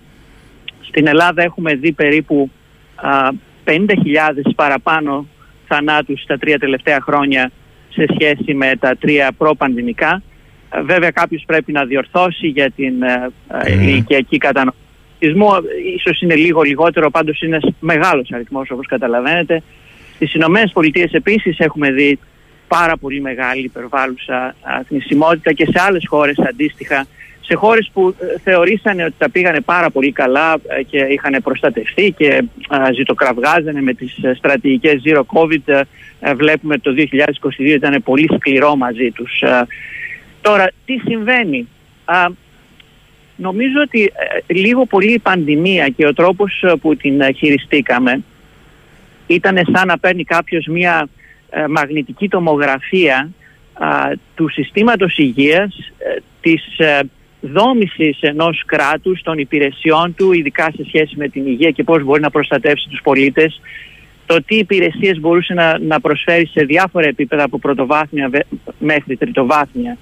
Και συστήματα τα οποία ήταν λειτουργικά ε, και ακόμα περισσότερο σε χώρες που δεν αντιμετωπίσανε τα πράγματα με παράλογο τρόπο και με πανικό ε, δεν είχαν πρόβλημα. Αντιθέτως ε, χώρες οι οποίες αντιμετωπίσανε την κατάσταση ανορθολογικά και όχι μόνο δεχτήκαν το πλήγμα από τον κορονοϊό αλλά και τα πλήγματα από την κακοδιαχείριση, από την καταπώνηση την ε, ε, υπερβάλλουσα καταπώνηση, ίσως υπέρ του δέοντος, γιατί έχεις μια πανδημία πρέπει να προστατεύσεις το σύστημα υγείας, όχι να το εκθέσεις να καταπονηθεί πέραν ε, ήδη του προβλήματος που έχεις. Οι χώρες αυτές τα πήγανε πάρα πολύ άσχημα και νομίζω ότι κάθε χώρα έχει και τις ιδιαιτερότητές της. Οι Ηνωμένες Πολιτείες, για παράδειγμα, έχουμε το τεράστιο πρόβλημα των ανισοτήτων, έχουμε ένα μεγάλο μέρος του πληθυσμού, το οποίο ενώ οι Ηνωμένες Πολιτείες είναι στην πρωτοπορία της τεχνολογίας και της ιατρικής και αν είσαι πλούσιος θεωρητικά μπορεί να έχεις την καλύτερη αντιμετώπιση υπάρχει ένα μεγάλο μέρος του πληθυσμού που δεν έχει ασφάλεια υγείας ένα μεγάλο μέρος του πληθυσμού που έχει ε, τεράστια χρόνια συσσωρευμένα προβλήματα. Άρα λοιπόν αυτό το κομμάτι χτυπήθηκε πάρα πολύ περισσότερο αφέθηκε στην τύχη του. Τα μέτρα που λήφθηκαν ουσιαστικά προστάτευσαν τους πλούσιους παρά αυτούς τους φτωχούς και τους περιθωριοποιημένους. Βλέπουμε μια μεγάλη συνεισφορά στην υπερβάλλουσα θνησιμότητα από άτομα τα οποία πεθάνανε από ναρκωτικά, από ε, οπιοειδή, από υπερβολική χρήση φαρμακευτικών ουσιών μέσα σε αυτά τα τρία ε, χρόνια. Ακόμα δεν έχουμε τα τελικά νούμερα, αλλά τα νούμερα που έχουμε για τα δύο πρώτα χρόνια φαίνεται να είναι συντριπτικά. Η Ελλάδα είναι ένα παράδειγμα μιας χώρας με ένα σύστημα υγείας καταπονημένο. Ε, το ΕΣΥ μια εξαιρετική ιδέα, ουσιαστικά αφέθηκε στην τύχη του. Τα τελευταία χρόνια έχει δεχτεί απανοτά χτυπήματα, ουσιαστικά αποδυνάμωσης ε, και σε συνθήκες πανδημίας, ε, όσο ηρωική και να ήταν η προσπάθεια των στελεχών του ΕΣΥ να το κρατήσουν, ε, νομίζω ότι ο μέσος πολίτης μπορεί να το δει από ανθρώπους μου, από συγγενείς μου, φίλους μου που, που ζουν στην Ελλάδα και εγώ όταν επισκέπτομαι βλέπω μια, μια κατάρρευση, μια ηρωική κατάρρευση αλλά πλην κατάρρευση. Άρα λοιπόν ένα σύστημα υποκατάρρευση δεν μπορεί να προσφέρει στον πληθυσμό το επίπεδο υγείας που χρειάζεται. Θα έχουμε υπερβάλλουσα θυσιμότητα από αυτό και μαζί με αυτό δεν είναι μόνο η κατάρρευση του συστήματος υγείας, είναι η κατάρρευση της κοινωνίας. Μια κοινωνία που ε, δέχεται απανοτά πλήγματα, ειδικά η ελληνική που είχε δεχτεί ήδη πολλά πλήγματα από την η οικονομική κρίση και τις ιδιαιτερότητες της, ε, το επιπρόσθετο χτύπημα νομίζω ήταν πάρα πολύ σκληρό. Και ε, βλέπουμε σε κοινωνίες που δέχονται τέτοια πανωτά χτυπήματα να υπάρχει μια υπερβάλλουσα θυσιμότητα η οποία είναι πέρα από αυτό που μπορείς να εξηγήσεις ε, με απλά μαθηματικά. Το είχαμε δει αυτό στην κατάρρευση για παράδειγμα των Σοβιετικών δημοκρατιών. Είχαμε δει μια τεράστια εξακόντηση της νησιμότητας. Μια, μια κοινωνία που καταραίει, ε, οι άνθρωποι πεθαίνουν από διάφορους λόγους. Πεθαίνουν από σεφανία νόσο, πεθαίνουν από χρόνια νοσήματα, πεθαίνουν από αλκοολισμό, πεθαίνουν από αντανακλάσεις ε, της ε, ψυχικής κατάρρευσης που υπάρχει με αυτοκτονίες και φυσικά από ε, την πανδημία και τους ιούς που πλέον επανέρχονται, ειδικά αυτό το χειμώνα, influenza, RSV, επανήλθαν δυναμικά μετά από καταστολή δύο ετών. Ωστόσο, κύριε καθηγητά, θέλω να επιμείνω λίγο στην τελευταία διετία. Σωστά το διαπιστώνετε ότι έχουμε διακυμάνσεις, αλλά παρακολουθώντας λιγάκι και τις τελευταίες μελέτες είτε γερμανικών πανεπιστημίων, είτε βρετανικών, είτε γαλλικών, βλέπω ότι και χώρες όπως είναι η Πορτογαλία, η Ισπανία, φυσικά η Ελλάδα, που είχαμε και υψηλή εμβολιαστική κάλυψη, ο αριθμός των νεκρών, αν τον επικεντρώσω στην πανδημία, είναι ευξημένος. Το ερώτημα εδώ λοιπόν έρχεται μοιραία και το αντιλαμβάνεστε ε, στα εμβόλια. Αν συνυπολογίσω ότι οι τελευταίες έρευνες λένε ότι τα booster, ε, οι επαναληπτικές ε, δόσεις, ε, μάλλον έτσι λέει τουλάχιστον το Γερμανικό Πανεπιστήμιο, ανοίγουν διάπλατα την πόρτα σε, στις μεταλλάξεις του ιού και δεν προστατεύουν αν συνυπολογίσω ότι για πρώτη φορά από την έναρξη πανδημίας έχουμε αύξηση θανάτων σε παιδιά και πολύ νέους ανθρώπους, αντιλαμβάνεστε ότι εμείς που δεν γνωρίζουμε, εσείς γνωρίζετε, αμέσως θα αναρωτηθούμε. Μα καλά, δύο χρόνια μετά και με εμβόλια και με εξασθενημένο τον ιό έχουμε αυτά τα αποτελέσματα;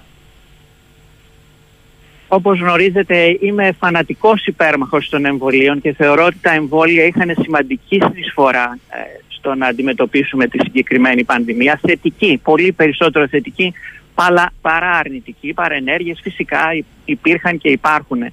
Ε, δεν συμμερίζομαι όμως ε, τις αντιλήψεις ε, για αυτές τις ε, εξωφρενικές εκτιμήσεις αποτελεσματικότητας που έχουν κυκλοφορήσει από την αρχή που βγήκαν αυτά τα εμβόλια ότι είναι 97, 98, 99% αποτελεσματικά. Νομίζω ξέραμε ότι αυτά είναι τα τα πρώιμα δεδομένα δεν ήταν τα δεδομένα τα οποία προέρχονταν άμεσα από τις επιμένες ελεγχόμενες δοκιμές ε, και ουσιαστικά περιμέναμε ότι τα εμβόλια έστω και αποτελεσματικά ακόμα και για σκληρές εκβάσεις που λέμε ότι έχουν αποτελεσματικότητα σε σχέση με πρακτικά την αναποτελεσματικότητά τους για να σταματήσουν την απλώς μετάδοση του επιδημικού κύματος Νομίζω ότι οι εκτιμήσεις αυτές ήταν υπερβολικές. Τα εμβόλια έχουν αποτελεσματικότητα, δεν έχουν αυτή την θεαματική αποτελεσματικότητα. Νομίζω ότι σώσανε πολλές ζωές. Δεν νομίζω ότι σώσανε 20 εκατομμύρια ζωές που θα δείτε σε κάποιες ανακοινώσεις ή ξέρω εγώ στις ΗΠΑ 3 και βάλε εκατομμύρια ζωές. Νομίζω ότι αυτά είναι υπερβολικές εκτιμήσεις οι οποίες μόλις τις κοιτάξεις κάποιος ε, λίγο πιο προσεκτικά χάνονται. Ειδικά για τα boosters, θα έλεγα ότι κυρίως είναι ακόμα πιο ασθενής. Ε, δεν το λέω αυτό για να αποφύγει κάποιος να κάνει booster ότι τέλος πάντων θα πεθάνει αν κάνει εμβόλιο ή booster. Δεν νομίζω ότι αυτό είναι αντανακλά την πραγματικότητα. Αλλά η αποτελεσματικότητα είναι μάλλον μικρή. Ε, σε μεγάλες ηλικίες, σε άτομα πολύ καταπονημένα νομίζω ότι εξακολουθεί να είναι μια λύση ε, καλή, αλλά από εκεί και πέρα το να περιμένει κάποιος ότι τα booster θα, θα σώσουν την κατάσταση ή ότι από εδώ και πέρα πρέπει κάθε χρόνο να κάνουμε booster, αυτό είναι μια επέκταση που δεν στηρίζεται αυτή τη στιγμή σε τεκμήρια. Έχουμε πολλούς λόγους να πιστεύουμε ότι αυτή τη στιγμή οι θάνατοι που καταγράφονται για κορονοϊό αυτή την περίοδο είναι υπερτιμημένοι. Δηλαδή ε, έχουμε μάλλον υπερκαταγραφή θανάτων. Χωρίς να σημαίνει όμως ότι δεν έχουμε πρόβλημα. Η υπερακόντηση της ε, θνησιμότητας ε, θα έλεγα ότι δεν είναι κυρίως κορονοϊός, τουλάχιστον για αυτούς τους ε, τελευταίους μήνες. Αναφέρατε το παράδειγμα για τα παιδιά και τους πολύ νέους ανθρώπους και είναι αλήθεια αυτό. Να σας πω κάτι, φορά... συγγνώμη που σας διακόπτω. Στην Ελλάδα ναι. έχει δημιουργηθεί και μια ορολογία πια. Λέγεται ξαφνική τίδα. Δηλαδή Ναι, ξαφνικά το- ένας όπου- άνθρωπος που φαίνεται να είναι νέος υγιής χάνεται. Οι εξηγήσεις μπορεί να είναι πολλές αλλά επειδή έρχεται τα εκ παραλλήλου με την πορεία της πανδημίας έχει ενδιαφέρον πώς το απαντάτε. Λοιπόν, η, η, η ξαφνική ήττα όντως έχει γίνει δημοφιλής όρος και θα πρέπει να μην ε, χάσουμε κάποια πολύ στοιχειώδη δεδομένα που είναι ότι ο ευνίδιος θάνατος είναι ένας πάρα πάρα πολύ συχνός τρόπος δυστυχώς για να πεθάνει κάποιος. Είναι πάρα πάρα πολύ συχνός τρόπος και ήταν ανέκαθεν ένας πάρα πάρα πολύ συχνός τρόπος. Άρα λοιπόν αν ψάχνουμε για περιστατικά ανθρώπων, νέων ανθρώπων, ακόμα και νέων ανθρώπων που χάνονται δυστυχώς ξαφνικά με ευνίδιο θάνατο και πριν την πανδημία και στα τελευταία τρία χρόνια είναι αμέτρητα αυτά τα περιστατικά γιατί απ- απλούστατα αυτός είναι ένας πάρα πάρα πολύ συχνός τρόπος για να φεύγουν άνθρωποι. Άρα λοιπόν η εστίαση, η ειδησιογραφική, η εστίαση μέσω των μέσων κοινωνικής δικτύωσης σε κάθε ένα τραγικό περιστατικό νέου ανθρώπου που φεύγει με απόδοση ότι φταίνε τα εμβόλια ή δεν φταίει δεν ξέρω τι, νομίζω είναι εντελώς λανθασμένη. Πρέπει να κοιτάξουμε τους μεγάλους αριθμούς. Τι λένε οι μεγάλοι αριθμοί για τα παιδιά και για τους νέους ανθρώπους. Οι μεγάλοι αριθμοί δείχνουν στις χώρες που έχουμε καλά δεδομένα γιατί δυστυχώς στο μεγαλύτερο μέρος του πλανήτη δεν καταγράφουμε ούτε τους θανάτους καλά-καλά. Πρέπει να δούμε λοιπόν τι γίνεται στην Ευρώπη, στις Ηνωμένες Πολιτείες, στον Καναδά, στην Αυστραλία, Νέα Ζηλανδία, Ιαπωνία. Τα χρόνια αυτά τα τρία, τα τελευταία, σε σχέση με τα τρία προ-πανδημικά χρόνια, οι θάνατοι σε παιδιά, σε εφήβους και σε πολύ νέους ανθρώπους μέχρι τα 20-25 ήταν λιγότεροι από ό,τι ήταν στα χρόνια, τα τρία χρόνια πριν από την ε, έλευση του κορονοϊού. Γιατί αυτό; Πιθανότατα γιατί ο κορονοϊός όπως έχουμε δει πλέον στα όρημα δεδομένα από πάρα πολλές μερέτες οροεπιδημιολογίας και εκτίμησης της θνητότητας, η θνητότητα από τον κορονοϊό σε αυτές τις πολύ χαμηλές ηλικίες είναι πάρα πάρα πολύ μικρή. Η influenza εξαφανίστηκε, RSV εξαφανίστηκε, ο κορονοϊός κατά κάποιο τρόπο δεν ήταν πρόβλημα. Ειδικά για τα παιδιά, για τους έφηβους και τους πολύ νέους ανθρώπους. Τι έγινε τώρα; Ξαφνικά τους τελευταίους τρεις μήνες έχουμε όλους αυτούς τους ιούς που είχαν φύγει από το προσκήνιο να επανέρχονται. Να επανέρχονται πολύ πιο γρήγορα από ό,τι περιμένουμε σε μια συνηθισμένη σεζόν που συνήθως ε, έρχονται το χειμώνα ή αυτοί ήρθαν ήδη από το τέλος του καλοκαιριού φτάσανε ήδη μια κορύφωση μέσα στις αρχές του χειμώνα. Δεν ξέρω αν θα συνεχίσουν. Σε πολλές χώρες φαίνεται να υποχωρούν και ελπίζω να διατηρούν ε, αυτή την αρνητική ύφεση και στο μέλλον, αλλά δεν μπορώ να σας το βεβαιώσω ότι δεν θα έχουμε και δεύτερη και τρίτη κορυφή μέσα στον υπόλοιπο χειμώνα και, και στην άνοιξη. Άρα λοιπόν έχουμε μια επέλαση influenza, RSV, αυτών των ιών των παραγωνισμένων που στα παιδιά δεν είναι τόσο ευγενική όσο ο κορονοϊός. Η influenza σκοτώνει πάρα πολλά παιδιά, ανέκαθεν σκότωνε πάρα πολλά παιδιά, μικρά παιδιά. Μμμ. Άρα λοιπόν αυτό το αποτύπωμα το βλέπουμε με μια κορυφή στα ευρωπαϊκά δεδομένα θνησιμότητα σε παιδιά και εφήβους για πρώτη φορά μέσα στα τρία χρόνια να έχουμε μια εξακόντηση πέρα από το φυσιολογικό. Είναι η πρώτη φορά. Τα τρία χρόνια ήταν ύφεση, ήταν έλλειμμα θανάτων. Ενώ τώρα μέσα στο χειμώνα είδαμε αυτή την εξακόντηση που θα δούμε πώς θα ε, προχωρήσει στο μέλλον. Νομίζω ότι φυσικά υπάρχουν χίλιοι άλλοι παράμετροι που μπορεί να σκεφτεί κάποιος. Σα- Σας μίλησα για την κοινωνική διάσταση, σας μίλησα για τα συστήματα υγείας τα οποία έχουν καταπονηθεί, σας μίλησα για α, όλα αυτά τα περιραίοντα προβλήματα τα οποία φυσικά επηρεάζουν και την υγεία των παιδιών. Έχουμε τεράστια προβλήματα με, με ψυχικά νοσήματα σε παιδιά, έχουμε παιδιά που αυτοκτονούν πλέον, έχουμε ε, άλλα επιπρόσθετα προβλήματα που έχουν δημιουργηθεί και φυσικά πρέπει να δώσουμε πάρα πολύ μεγάλη προσοχή. Τα παιδιά και οι έφηβοι και οι νέοι άνθρωποι ταλαιπωρήθηκαν πάρα πολύ χωρίς λόγο όλα αυτά τα χρόνια. Ουσιαστικά ρίξαμε όλο το βάρος επάνω τους, στους ώμους τους. Α, τους γνωρίσαμε ένα πολύ παράλογο κόσμο. Τους ε, στερήσαμε ουσιαστικά στοιχεία από την εκπαιδευτική διαδικασία, από την κοινωνικοποίησή τους, από χίλια δυο. Όλα αυτά λοιπόν τα πληρώνουμε. Δυστυχώς τα πληρώνουμε αυτή τη στιγμή. Ε, κύριε Ιωαννίδη, επειδή θα ρωτήσει εύλογα η οικογένεια που σας ακούει, συνιστάτε εμβολιασμό ε, στα παιδιά και τους εφήβους για τη γρήπη ή ο εμβολιασμός πρέπει να πάει στις λεγόμενες ευάλωτες ομάδες που είναι συνήθως μετά τα 60 ακριβώς γιατί το εμβόλιο ουσιαστικά είναι 50% η κάλυψη του; Η κάλυψη του εμβολίου της γρήπης ε, είναι ποικίλια από κάθε χρονιά. Ε, φαίνεται ότι αυτό που έχουμε για αυτή τη χρονιά δεν είναι και άσχημο. Άρα λοιπόν κάποιος πρέπει να συζητήσει και να πάρει αυτή την απόφαση σε ατομικό Μεγαλύτερη προτεραιότητα έχουν τα άτομα από μία ηλικία και πάνω, ειδικά για τη γρήπη. Παρόλο που όπως σας είπα έχουμε παραδοσιακά όλες τις ε, χρονιές έναν πολύ ικανό αριθμό θανάτων σε μικρά παιδιά, σε πάρα πολύ μικρά παιδιά, αλλά, αλλά παραδοσιακά κυρίως εστιαζόμαστε σε πληθυσμούς ευάλωτους μεγάλων ηλικιών που είναι και η μεγάλη πλειοψηφία των θανάτων. Για οτιδήποτε θέμα εμβολιασμού δεν θα ήθελα να ε, είμαι η Επιτροπή Εμβολιασμού ένας άνθρωπος. είναι κάτι το οποίο επιτροπές εμβολιασμού σε κάθε χώρα πρέπει να υπάρχουν, πρέπει να κάνουν συστάσεις. Οι πολίτες θα πρέπει να τις ακούν και να τις συζητούν με τους γιατρούς τους, με αυτούς που παρέχουν τη φροντίδα υγείας και να αποφασίζουν αν θέλουν να τις ακολουθήσουν ή όχι.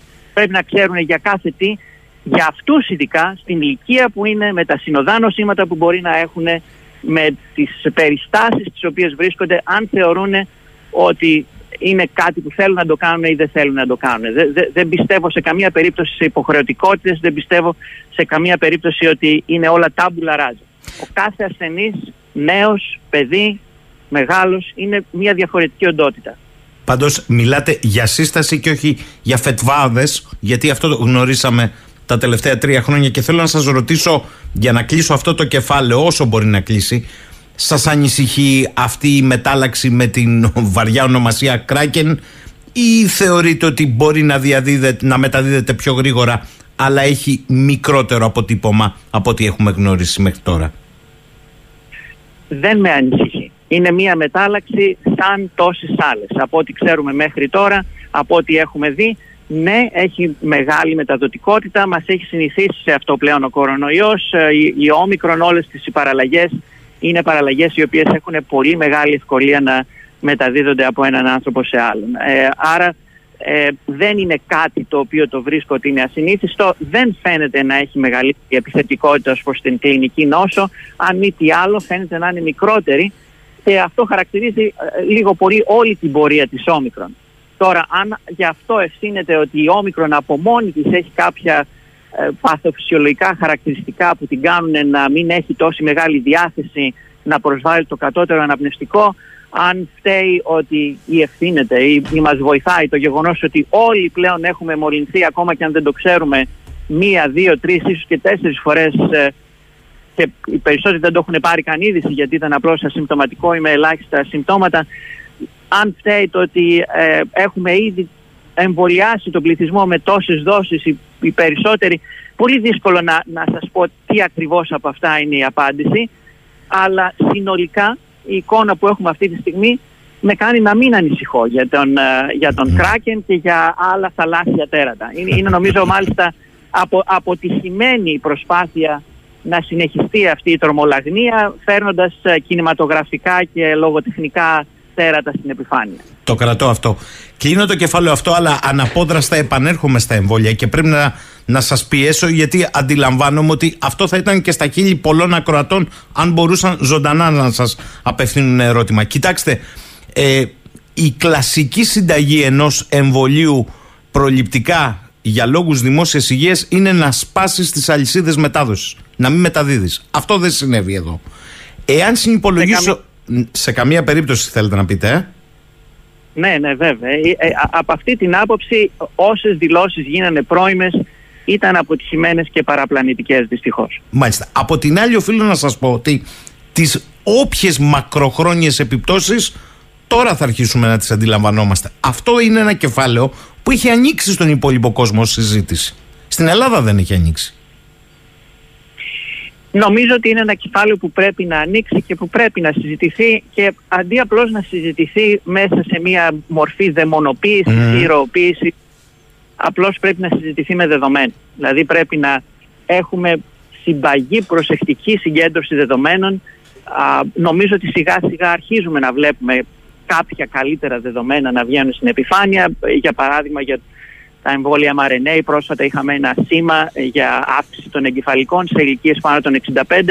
Δεν είναι κάτι που από μόνο του λέω ότι πω πω ήταν λάθος και δεν έπρεπε να εμβολιαστούν τα άτομα μεγάλης ηλικίας. Αλλά είναι ένα σήμα το οποίο πρέπει να διαρευνηθεί, πρέπει να το παρακολουθήσουμε, θα πρέπει να δούμε τι συμβαίνει. Έχουμε ήδη σήματα τα οποία καταγράφηκαν ισχυρά για μυοκαρδίτιδα για παράδειγμα σε νεαρές ηλικίες με κορύφωση σε αγόρια και νεαρούς άντρες από 10 μέχρι 25 ετών. Είναι ένα πολύ καλά τεκμηριωμένο σήμα. Πρέπει να το δούμε πιο προσεκτικά τι γίνεται σε διαφορετικές δοσολογίες, σε διαφορετικά booster.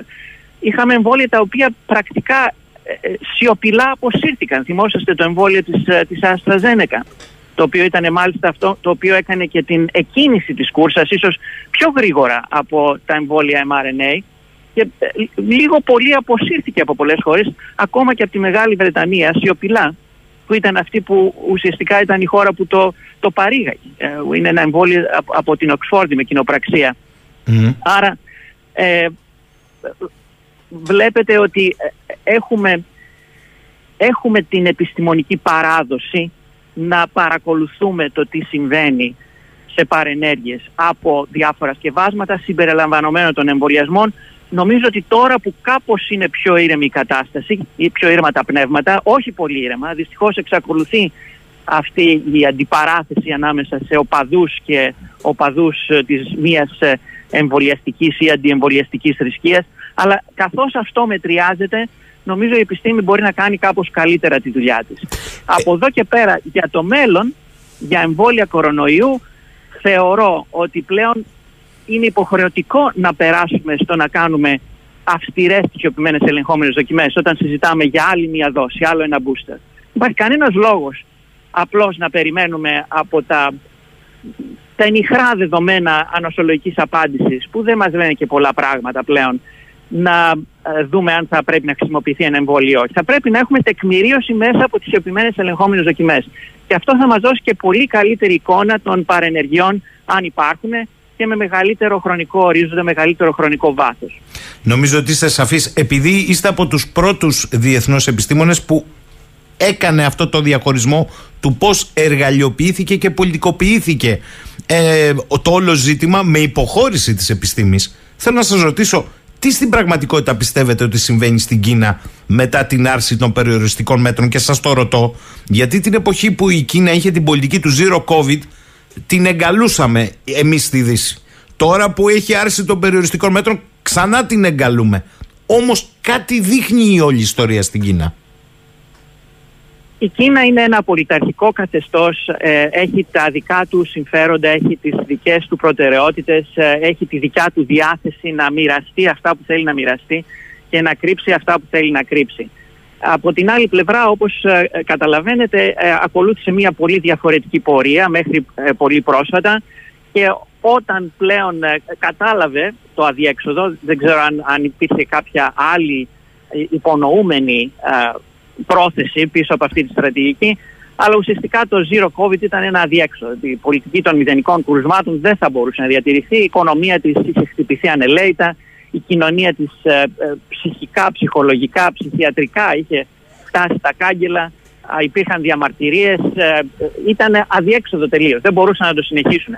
Άρα λοιπόν είδανε αυτό που περιμένει να δει κάποιος όταν πρακτικά ανοίγει στην κοινωνία σε έναν ιό ο οποίος έχει φτάσει πλέον σε στελέχη τα οποία έχουν τεράστια μεταδοτικότητα. Η όμικρον είναι, είναι πρακτικά τεράστια ικανότητα να μεταδοθεί πάρα πολύ γρήγορα σε μεγάλο μέρος του πληθυσμού.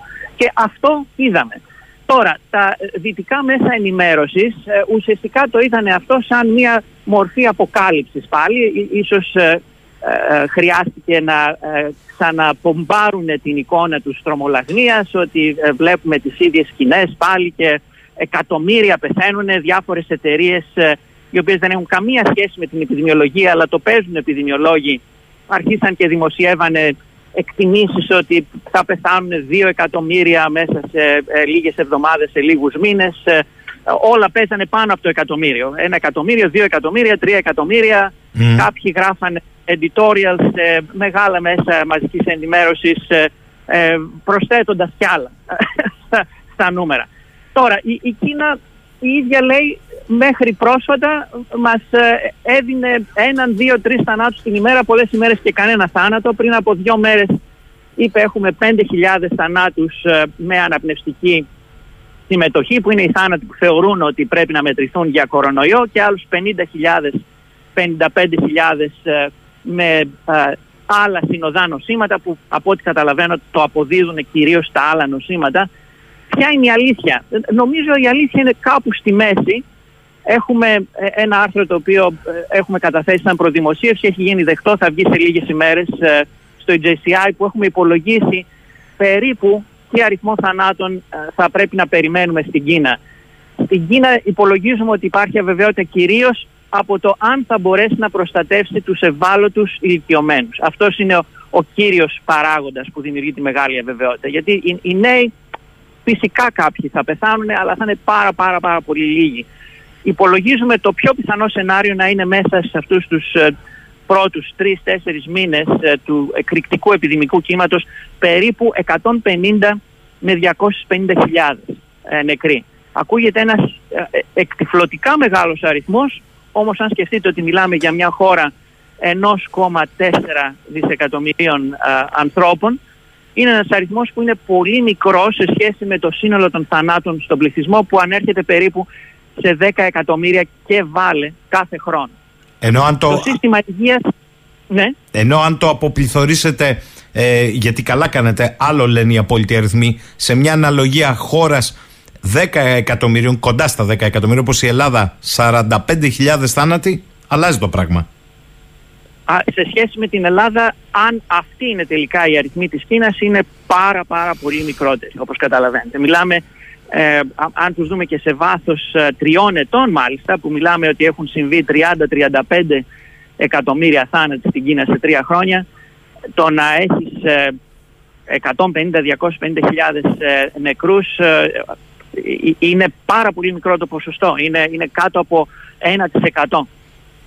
Mάλιστα. Τώρα, έρχομαι λίγο στην Ελλάδα, διότι το δημογραφικό ισοζύγιο στην Ελλάδα εμφανίζει μια μεγάλη μείωση γεννήσεις από 85.321 σε 77.100 το 22, εκτός από τη μεγάλη αύξηση του θανάτους τα τελευταία τρία χρόνια.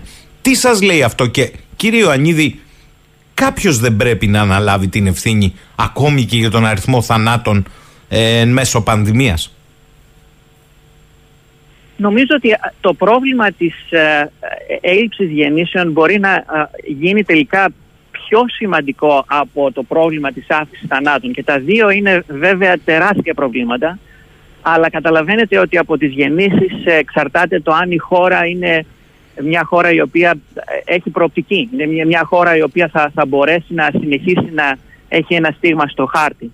Δυστυχώς για την Ελλάδα η κατάσταση είναι πάρα πολύ άσχημη όπως το περιγράψετε είναι τα δεδομένα ίσως δεν είναι οριστικά, αλλά αυτά που έχω δει μέχρι τώρα δείχνουν μία μείωση περίπου 10% των ε, γεννήσεων από το 2021 στο 2022, από 85.300 γεννήσεις το 2021 σε 77.100 το 2022. Αν είναι έτσι, μιλάμε για μια πάρα πολύ σημαντική υποχώρηση.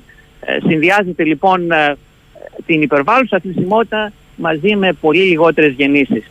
Γιατί λιγότερες γεννήσεις. Ε, πολλές εξηγήσεις. Πάλι έχουμε το πρόβλημα μιας χώρας που καταραίει κοινωνικά. Μια χώρα η οποία δεν δίνει ευκαιρίες σε νέους ανθρώπους, ε, τους περιθωριοποιεί, τους ε, κάνει να νιώθουν παρείες, ε, δεν τους δίνει την ευκαιρία να έχουν δουλειές που θα μπορούν να νιώσουν οικονομικά ότι μπορούν να στηρίξουν, να αποκτήσουν μια οικογένεια.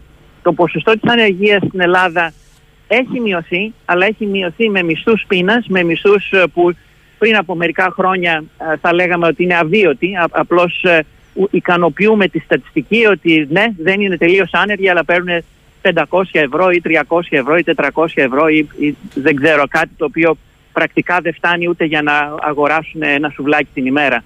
Άρα είναι μια κατάσταση που δημιουργεί πάρα πολλές αρνητικές συνθήκες ε, για ανθρώπους που θέλουν να κάνουν παιδιά. Και δεν ξέρω αν υπάρχει μέλλον για μια χώρα χωρίς παιδιά, χωρίς νέους ανθρώπους. Έχουμε επίσης τους νέους ανθρώπους που φεύγουν, που εγκαταλείπουν τη χώρα, ε, εγκαταλείψανε πάρα πολύ τη χώρα κατά τα χρόνια της ε, κρίσης. Νομίζω το ρεύμα αυτό δεν έχει αναστραφεί. Βλέπω κάποιες περιπτώσεις κάποιων ανθρώπων που σκέφτονται να επανέλθουν, αλλά και αυτοί το σκέφτονται πάρα πολύ και πολύ συχνά το μετανιώνουν. Ακόμα και οι μετανάστες φεύγουν από την Ελλάδα. Άνθρωποι που είχαν μεταναστεύσει στην Ελλάδα, κυρίως από τις χώρες της Ανατολικής Ευρώπης, Αλβανία ή άλλες ε, στα βόρεια σύνορα, πλέον η Ελλάδα δεν είναι αρκετά ελκυστική για αυτούς σε σχέση με την, ε, την χώρα από την οποία ξεκινήσανε. Είναι ένα γενικότερο πρόβλημα που, που δείχνει μια χώρα υποκατάρρευση. Μια χώρα που ε, ελπίζω να μην περιπλακεί η περιπέτειά της με άλλες ακόμα πιο δυσίωνες καταστάσεις γιατί καταλαβαίνετε ότι μια χώρα υποκατάρρευση είναι εύκολος στόχος για την τύχη, για την ιστορία, για οπορτουνιστές, για αυτούς που απλώς θέλουν να σπρώξουν λίγο παραπάνω. Μπορεί αυτό να είναι ένας πόλεμος με την Τουρκία, μπορεί να είναι κάποια άλλη έκρηθμη κατάσταση, μπορεί να είναι οτιδήποτε. Μια χώρα υποκατάρρευση καταραίει ακόμα και σε συνθήκες χάους την οποιαδήποτε στιγμή. Δεν θέλω να το παίξω κινδυνολόγος και να προσθεθώ στον πολύ μακρύ κατάλογο αυτής της ειδικότητας, αλλά τα νούμερα είναι αμήλικτα. Τα νούμερα είναι δυστυχώς πάρα πολύ άσχημα. Πρέπει κάποιος να αναλάβει την ευθύνη. Νομίζω οποιοδήποτε θεωρεί ότι έχει κάποιο ρόλο σε αυτή τη χώρα ηγετικό και κάποια ευθύνη ως ηγέτης σε αυτή τη χώρα πρέπει να αναλάβει την ευθύνη. Πρέπει ε. να, να, να πει ότι τα πράγματα δεν πηγαίνουν στραβά. Δεν, δεν πηγαίνουν καλά και πρέπει να κάνουμε κάτι. Κύριε Ιωαννίδη, ε, επειδή είστε και από τους κορυφαίους στην επιδημιολογία, εγώ θέλω να βάλω και μια άλλη παράμετρο στο δημοσιο, ε, δημογραφικό ισοζύγιο. Όσο υπολοιπόμαθα σε νέο πληθυσμό από τις γεννήσεις και την πορεία, σημαίνει ότι πάμε σε γυρασμένο πληθυσμό. Αυτό επιδημιολογικά το, το δω ξέρα. Α πούμε ότι αποφασίσαμε ως χώρα ότι θα είμαστε μία χώρα που θα ζουν άνω των 40 και μόνο. Ωραία. Επιδημιολογικά όμως δεν θα μας γυρίσει ούτως ή άλλως μπούμεραγκ και για αυτές τις ηλικίες; Φυσικά, οι, οι, οι μεγάλες ηλικίε σε μια χώρα η οποία δεν έχει παραγωγικότητα, δεν έχει ε, έναν ε, συμπαγή κοινωνικό ιστό, δεν ε, έχει τη δυνατότητα να, να παράγει κάποιο εισόδημα το οποίο θα χρησιμοποιηθεί ακόμα και για συντάξεις για τα άτομα μεγάλης ηλικίας. Θα χρησιμοποιηθεί για να στηρίξει το σύστημα υγείας, θα χρησιμοποιηθεί για την περίθαλψη, για την κοινωνική πρόνοια. Όλα αυτά θα πάνε περίπατο. Αν, αν δεν υπάρχει μια ηλικιακή πυραμίδα που να μπορεί να συντηρήσει τους ηλικιωμένους, οι ηλικιωμένοι φυσικά και αυτοί θα, θα πλήττονται και φυσικά θα είναι και πιο ευάλωτοι για να πλήττονται κάτω από αυτή την κατάσταση. Μάλιστα. Τώρα, θέλω να πάμε σε ένα άλλο κεφάλαιο που λέγεται παραπληροφόρηση στην ιατρική και στην υγεία και έλλειψη αξιοπιστίας της πληροφορίας. Υπάρχουν δύο πεδία. Το ένα είναι οι λογής λογής απαταιώνες. Τι γίνεται όμως, και θα μας πείτε και γι' αυτό, αλλά με ενδιαφέρει κυρίως τι γίνεται όταν η παραπληροφόρηση στην ιατρική ή η έλλειψη αξιοπιστίας πληροφορίας προέρχεται από τα πιο επίσημα χείλη, από συναδέλφους σας. Νομίζω ότι υπάρχει ε, τεράστιο πρόβλημα παραπληροφόρησης, ε, ειδικά γύρω από θέματα ιατρικής και δημόσιας υγείας και όπως το είπατε αφορά πηγές ε, που κυμαίνονται από τις πλέον δίθεν αξιόπιστες μέχρι τις πλέον αναξιόπιστες. Όπως επίσης και παραχαράξεις. Θα ξεκινήσω έτσι ανεκδοτολογικά με μια παραχάραξη με ειδοποίησανε κάποιοι από την Ελλάδα ότι κυκλοφορεί μία συνέντευξη που δήθεν έχει δώσει κάποιος Ιωάννης Ιωαννίδης που έχει και τη φωτογραφία μου μάλιστα ο οποίος δήθεν όμως είναι καρδιολόγος, ε, διευθυντής καρδιολογίας στο Αττικό και δίνει μια συνάρτητη συνέντευξη ε, με σκοπό τελικά να προωθήσει κάποιο σκεύασμα, κάποιο προϊόν.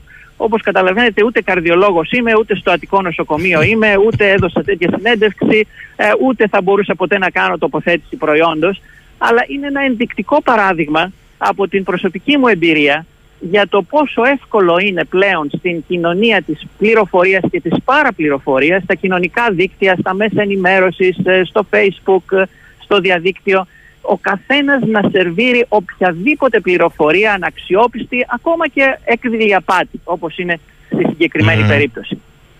Τώρα, η πληροφορία, η αξιόπιστη, Το ερώτημα είναι ποιος θα αξιολογήσει ότι είναι αξιόπιστη.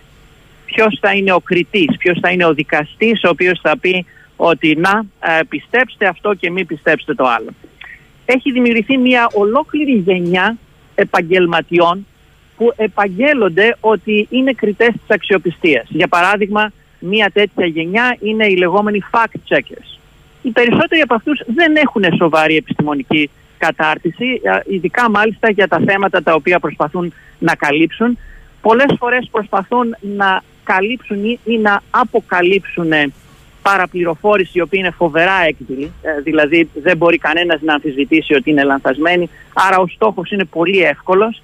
Σε άλλες περιπτώσεις όμως καταλήγουν να ασχολούνται με θέματα τα οποία όχι μόνο δεν έχουν την επιστημονική κατάρτιση και οπλισμό για να ασχοληθούν μαζί τους, αλλά και οι πληροφορίες τους και οι πληροφοριοδότες τους είναι εξίσου παραπλανημένοι όσο και αυτοί και όσο και πάρα πολλοί άλλοι πολίτες.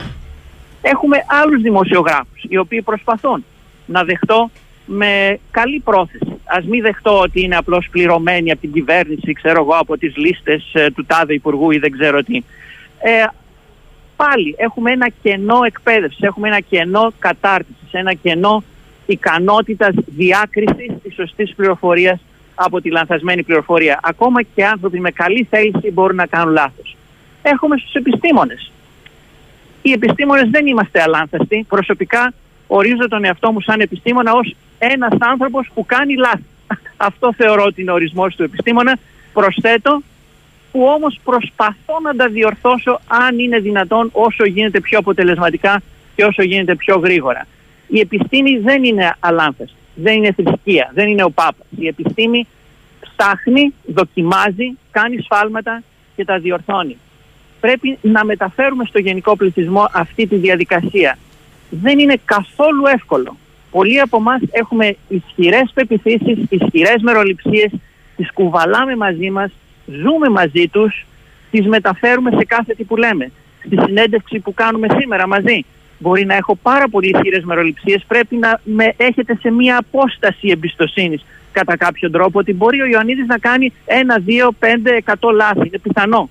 Πρέπει να ακούσετε τι σας λέω και τι τεκμηρίωση σας δίνω με βάση τι δεδομένα, με βάση τι είδους μελέτες, ε, με βάση τι είδους στοιχεία. Άρα, ουσιαστικά πρέπει να κάνουμε τον κάθε πολίτη επιστήμονα. Να του μεταδώσουμε την επιστημονική μέθοδο. Να του μεταδώσουμε την, τον υγιή σκεπτικισμό που υπάρχει μέσα στην επιστημονική μέθοδο. Η διαδικασία αυτή δεν είναι καθόλου απλή. Ειδικά μάλιστα σε συνθήκες όπου ο μέσος πολίτης βομβαρδίζεται και εκπαιδεύεται με κακό τρόπο από κακούς δασκάλους. Από μέσα κοινωνικής δικτύωσης, από δημοσιογράφους, από μέσα ενημέρωσης από επιστήμονες παραστρατημένους, από τον οποιονδήποτε βοηθάει απλώς να συγχυστεί περισσότερο. Πολύ δύσκολο πρόβλημα, ίσως υπαρξιακής διάστασης για την ανθρώπινη κοινωνία πλέον. Γιατί η, παραπληροφόρηση είναι τεράστια, είναι, είναι απελπιστικά τεράστια, είναι μια φωτιά που δεν μπορεί να σβήσει και που πρέπει κάποιος να είναι και πολύ προσεκτικός γιατί στην προσπάθεια να τη σβήσει μπορεί να καταστήλει στοιχειώδεις ελευθερίες, μπορεί να, να πέσει σε μια μορφή απολυταρχισμού που λέει ότι θα αρχίσω να σβήνω ή να απαγορεύω ή να μην αφήνω να υποθεί αυτό και αυτό. Το είδαμε αυτό στα χρόνια της πανδημίας να γίνεται πάρα πολύ έκδηλα με κυβερνήσεις μαζί με μεγάλα μέσα ενημέρωσης, μαζί με μεγάλους ε, τεχνοκρατικούς ιστούς και εταιρείες να παίρνουν τα ενία και ουσιαστικά να γράφουν την ιστορία ή να σβήνουν την ιστορία όπως τους βόλευε. Άρα λοιπόν ούτε αυτό είναι λύση, ούτε, ούτε η καταστολή είναι μία λύση, ίσως είναι μάλιστα χειρότερη. Μπορεί να είναι καλύτερα να αφήσουμε όλες αυτές τις αχλαμάρες να κυκλοφορούν και να είναι εύκολα ευάλωτες στο να χτυπηθούν παρά να γίνει μια προσπάθεια ένας απόλυτος κριτής να, να σβήσει την ιστορία ή να την ξαναγράψει όπως εκείνος νομίζει. Γιατί δεν υπάρχει τέτοιος απόλυτος κριτής.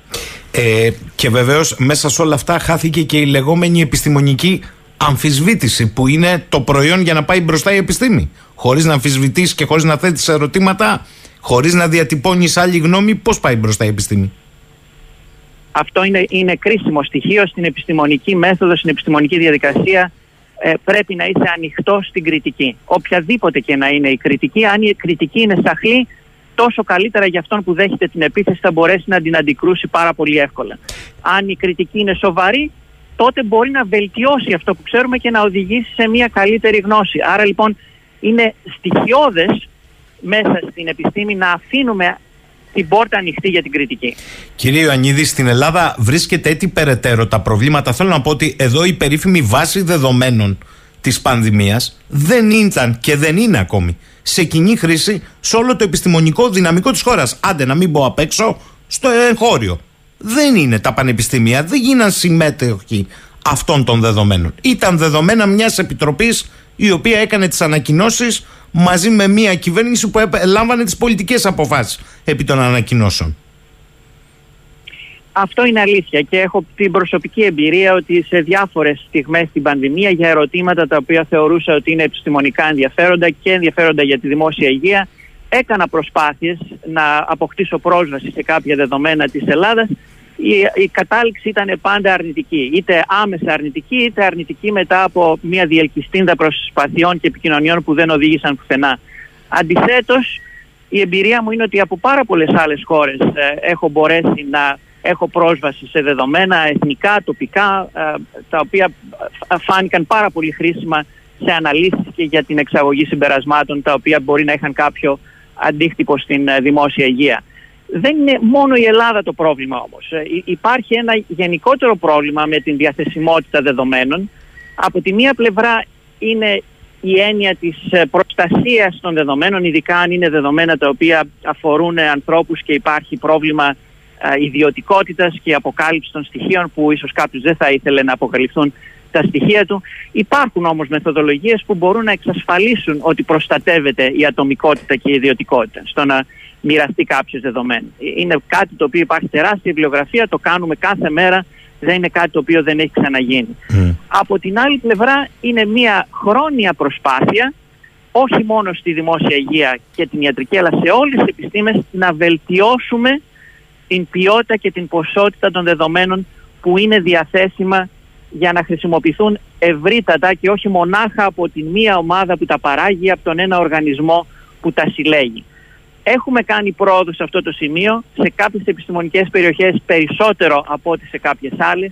Αυτή τη στιγμή περίπου μία στις πέντε επιστημονικές δημοσιεύσεις στον χώρο της βιοετρικής διαθέτει τα πλήρη δεδομένα αν θέλεις να χρησιμοποιήσεις τα πλήρη δεδομένα σε κάποιους γνωστικούς χώρους είναι μεγαλύτερο το ποσοστό, σε άλλους είναι μικρότερο.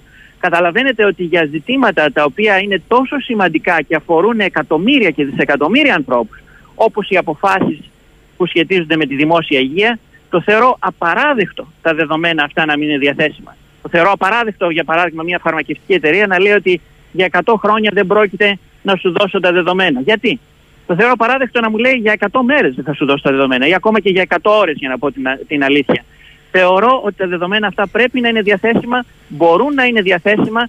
Αν δεν γίνονται διαθέσιμα, το μόνο που συμβαίνει είναι ότι ρίχνουν φωτιά και ρίχνουν λάδι στην, φωτιά των συνωμοσιολόγων. Ε, άρα λοιπόν θα πρέπει να βελτιώσουμε την αίσθηση της συμμετοχικότητας στην επιστήμη. Δεν πρέπει να προσπαθούμε να κρατάμε τα χαρτιά μας κλειστά. Δεν, δεν είναι επιστήμη αυτό.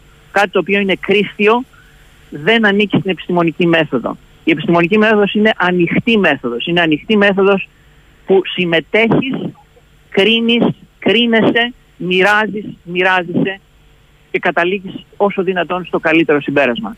Κύριε Ιωαννίδη, θέλω να ανοίξω και ένα ακόμη κεφάλαιο. αυτό που εμείς το αισθανόμαστε ως διαπλοκή ανάμεσα σε κολοσσούς φαρμακευτικές εταιρείες ρυθμιστικούς οργανισμούς και πολιτικούς για την έγκριση, πρόθεση και αγορά μεγάλων ποσοτήτων συγκεκριμένων προϊόντων. Βεβαίως στην Ελλάδα αυτή την περίοδο ζούμε άκουσον άκουσον την περίοδο της έλλειψης φαρμάκων. Κάτι που φαινόταν από το Σεπτέμβριο. Όμως ε, εδώ η πρόεδρος της Κομισιόν, η κυρία Ντελάιεν, καλείται για εξηγήσεις στο Ευρωπαϊκό Κοινοβούλιο σε σχέση με τις συμβάσεις με μία από τις εταιρείες, τη Pfizer προκειμένου, και την εμπλοκή ακόμη και του συζύγου της με εταιρεία. Τι συμβαίνει στην πραγματικότητα; Νομίζω ότι στα χρόνια της πανδημίας ε, είδαμε συμπεριφορές ε, που όταν τις δούμε κάπως πιο ψύχρεμα θα τραβάμε τα μαλλιά μας. Όσοι ε, έχουμε ακόμα λίγα μαλλιά, δυστυχώς είναι μια κατάσταση που οι φαρμακευτικές εταιρείες την εκμεταλλεύτηκαν. Οι φαρμακευτικές εταιρείες πάντοτε αρέσκονταν στο να έχουν καλές σχέσεις, ε, είτε επισήμως είτε ανεπισήμως είτε υπογείως με στελέχη κυβερνήσεων, επιτροπών ε, ε, ε της Ευρωπαϊκής Ένωσης ή, ή άλλων θεσμών με σκοπό να προωθήσουν ουσιαστικά τα συμφέροντά τους. Ε, τα τελευταία, τις τελευταίες εβδομάδες έχετε δει και τα σκάνδαλα που έχουν γίνει μέσα στο Ευρωκοινοβούλιο με χρηματισμό τα περισσότερα από αυτά τα σκάνδαλα δεν γίνονταν με αυτό τον αδρό χρηματισμό που έχει αποκαλυφθεί στην περίπτωση του Κατάρ. Στην περίπτωση των φαρμακευτικών εταιριών υπήρχε και αυτό, αλλά περισσότερο ήταν η τέχνη της διπλωματίας και η τέχνη της χρησιμοποίησης πολιτικών και στελεχών που είχαν εξουσία για να εξυπηρετήσει τελικά τα συμφέροντα της βιομηχανίας. Νομίζω όλες οι βιομηχανίες το κάνουν αυτό σε κάποιο βαθμό Κάποιες είναι πολύ καλύτερες στην πρόθεση των συμφερόντων του από άλλες. Για παράδειγμα, η καπνοβιομηχανία νομίζω είναι ε, ίσως παγκόσμιος πρωταθλητής στο πώς προωθεί τα συμφέροντά της και έχει κατορθώσει να επιβιώσει σκοτώνοντας 10 εκατομμύρια λίγο πολύ κάθε χρόνο. Αλλά και η φάρμακοβιομηχανία δεν πηγαίνει πίσω. Η Pfizer έχει σαφή παράδοση με τέτοιες υποσκαπτικές πρακτικές και πρακτικές εναγκαλισμού ατόμων τα οποία βρίσκονται σε θέσεις εξουσίας. Υποθέτω ότι και η κυρία Φόντερ Λάιν μπορεί να ανήκει σε αυτή την περίπτωση. Δεν είμαι δικαστής, δεν θέλω να την ε, κρίνω υπό αυτή την ε, έννοια, αλλά είναι κάτι το οποίο είναι μέσα στην πρακτική, την διαχρονική πρακτική των φαρμακοβιομηχανιών που δεν θα πρέπει να ξεχνάμε ότι παράγουν χρήσιμα προϊόντα πολλές φορές τα οποία πολλές φορές σώζουν ζωές. Άλλο το ένα, άλλο το άλλο. Πρέπει να προστατεύσουμε τους θεσμούς, πρέπει να έχουμε διαφάνεια, πρέπει να ξέρουμε ακριβώς τι συνέβη, πώς συνέβη, γιατί συνέβη, πώς μπορούμε να το αποφύγουμε στο μέλλον να συμβεί. Μπορεί η κυρία Φάντερ Λάιν ακόμα και αν έκανε λάθος τελικά, να αποδειχτεί κάτι τέτοιο, να είναι απλώς το θύμα μιας τελικής αλυσίδας που έχει πολλούς άλλους πρωταγωνιστές. Έχει πρωταγωνιστές για παράδειγμα μεγάλες ε, εταιρείες τεχνολογίες οι οποίες μπορεί να πιέζουν προς μια κατεύθυνση, μπορεί να έχει πρωταγωνιστές μέσα μαζικής ενημέρωσης τα οποία δημιουργούν ασφικτικές καταστάσεις για πολιτικούς ηγέτες ότι αν δεν κάνεις κάτι είσαι κάποιος ο οποίος κατακρεουργεί τους ε, πολίτες ε, που έχει την ευθύνη για αυτούς άρα λοιπόν δώσε δώσε όσο γίνεται περισσότερα χρήματα για να αγοράσεις αυτό το θαυματουργό εμβόλιο ή, οτι, ή οτιδήποτε άλλο. Μπορεί να έχει λοιπόν πολλούς άλλους πρωταγωνιστές. Μπορεί να έχει πρωταγωνιστές εμάς τους ίδιους, σαν απλούς πολίτες, που δεν μπορούμε να απορροφήσουμε την σωστή επιστημονική πληροφορία και απλώς απορροφούμε όλα αυτά τα σκουπίδια παραπληροφόρησης που λέγαμε πριν, θέτοντας μεγάλη πίεση πλέον στους ε, ηγέτες μας για το τι πρέπει να πράξουν και τι δεν πρέπει να πράξουν. Υπάρχουν πάρα πολλοί οι οποίοι έχουν να κερδίσουν δισεκατομμύρια και τρισεκατομμύρια από το τι συμβαίνει. Οι παίκτες αυτοί δεν θα εγκαταλείψουν τα προνόμια τους, δεν θα εγκαταλείψουν τις μεθόδους τους, δεν θα εγκαταλείψουν ακόμα και τις ε, παράδοξες και τις παράνομες ακόμα μεθόδους τους εκτός εάν οι θεσμοί σταθούν στο ύψος τους. Αν δεν σταθούν στο ύψος τους θεσμοί νομίζω ότι είμαστε πλέον έρμεο όλων αυτών των εταιριών.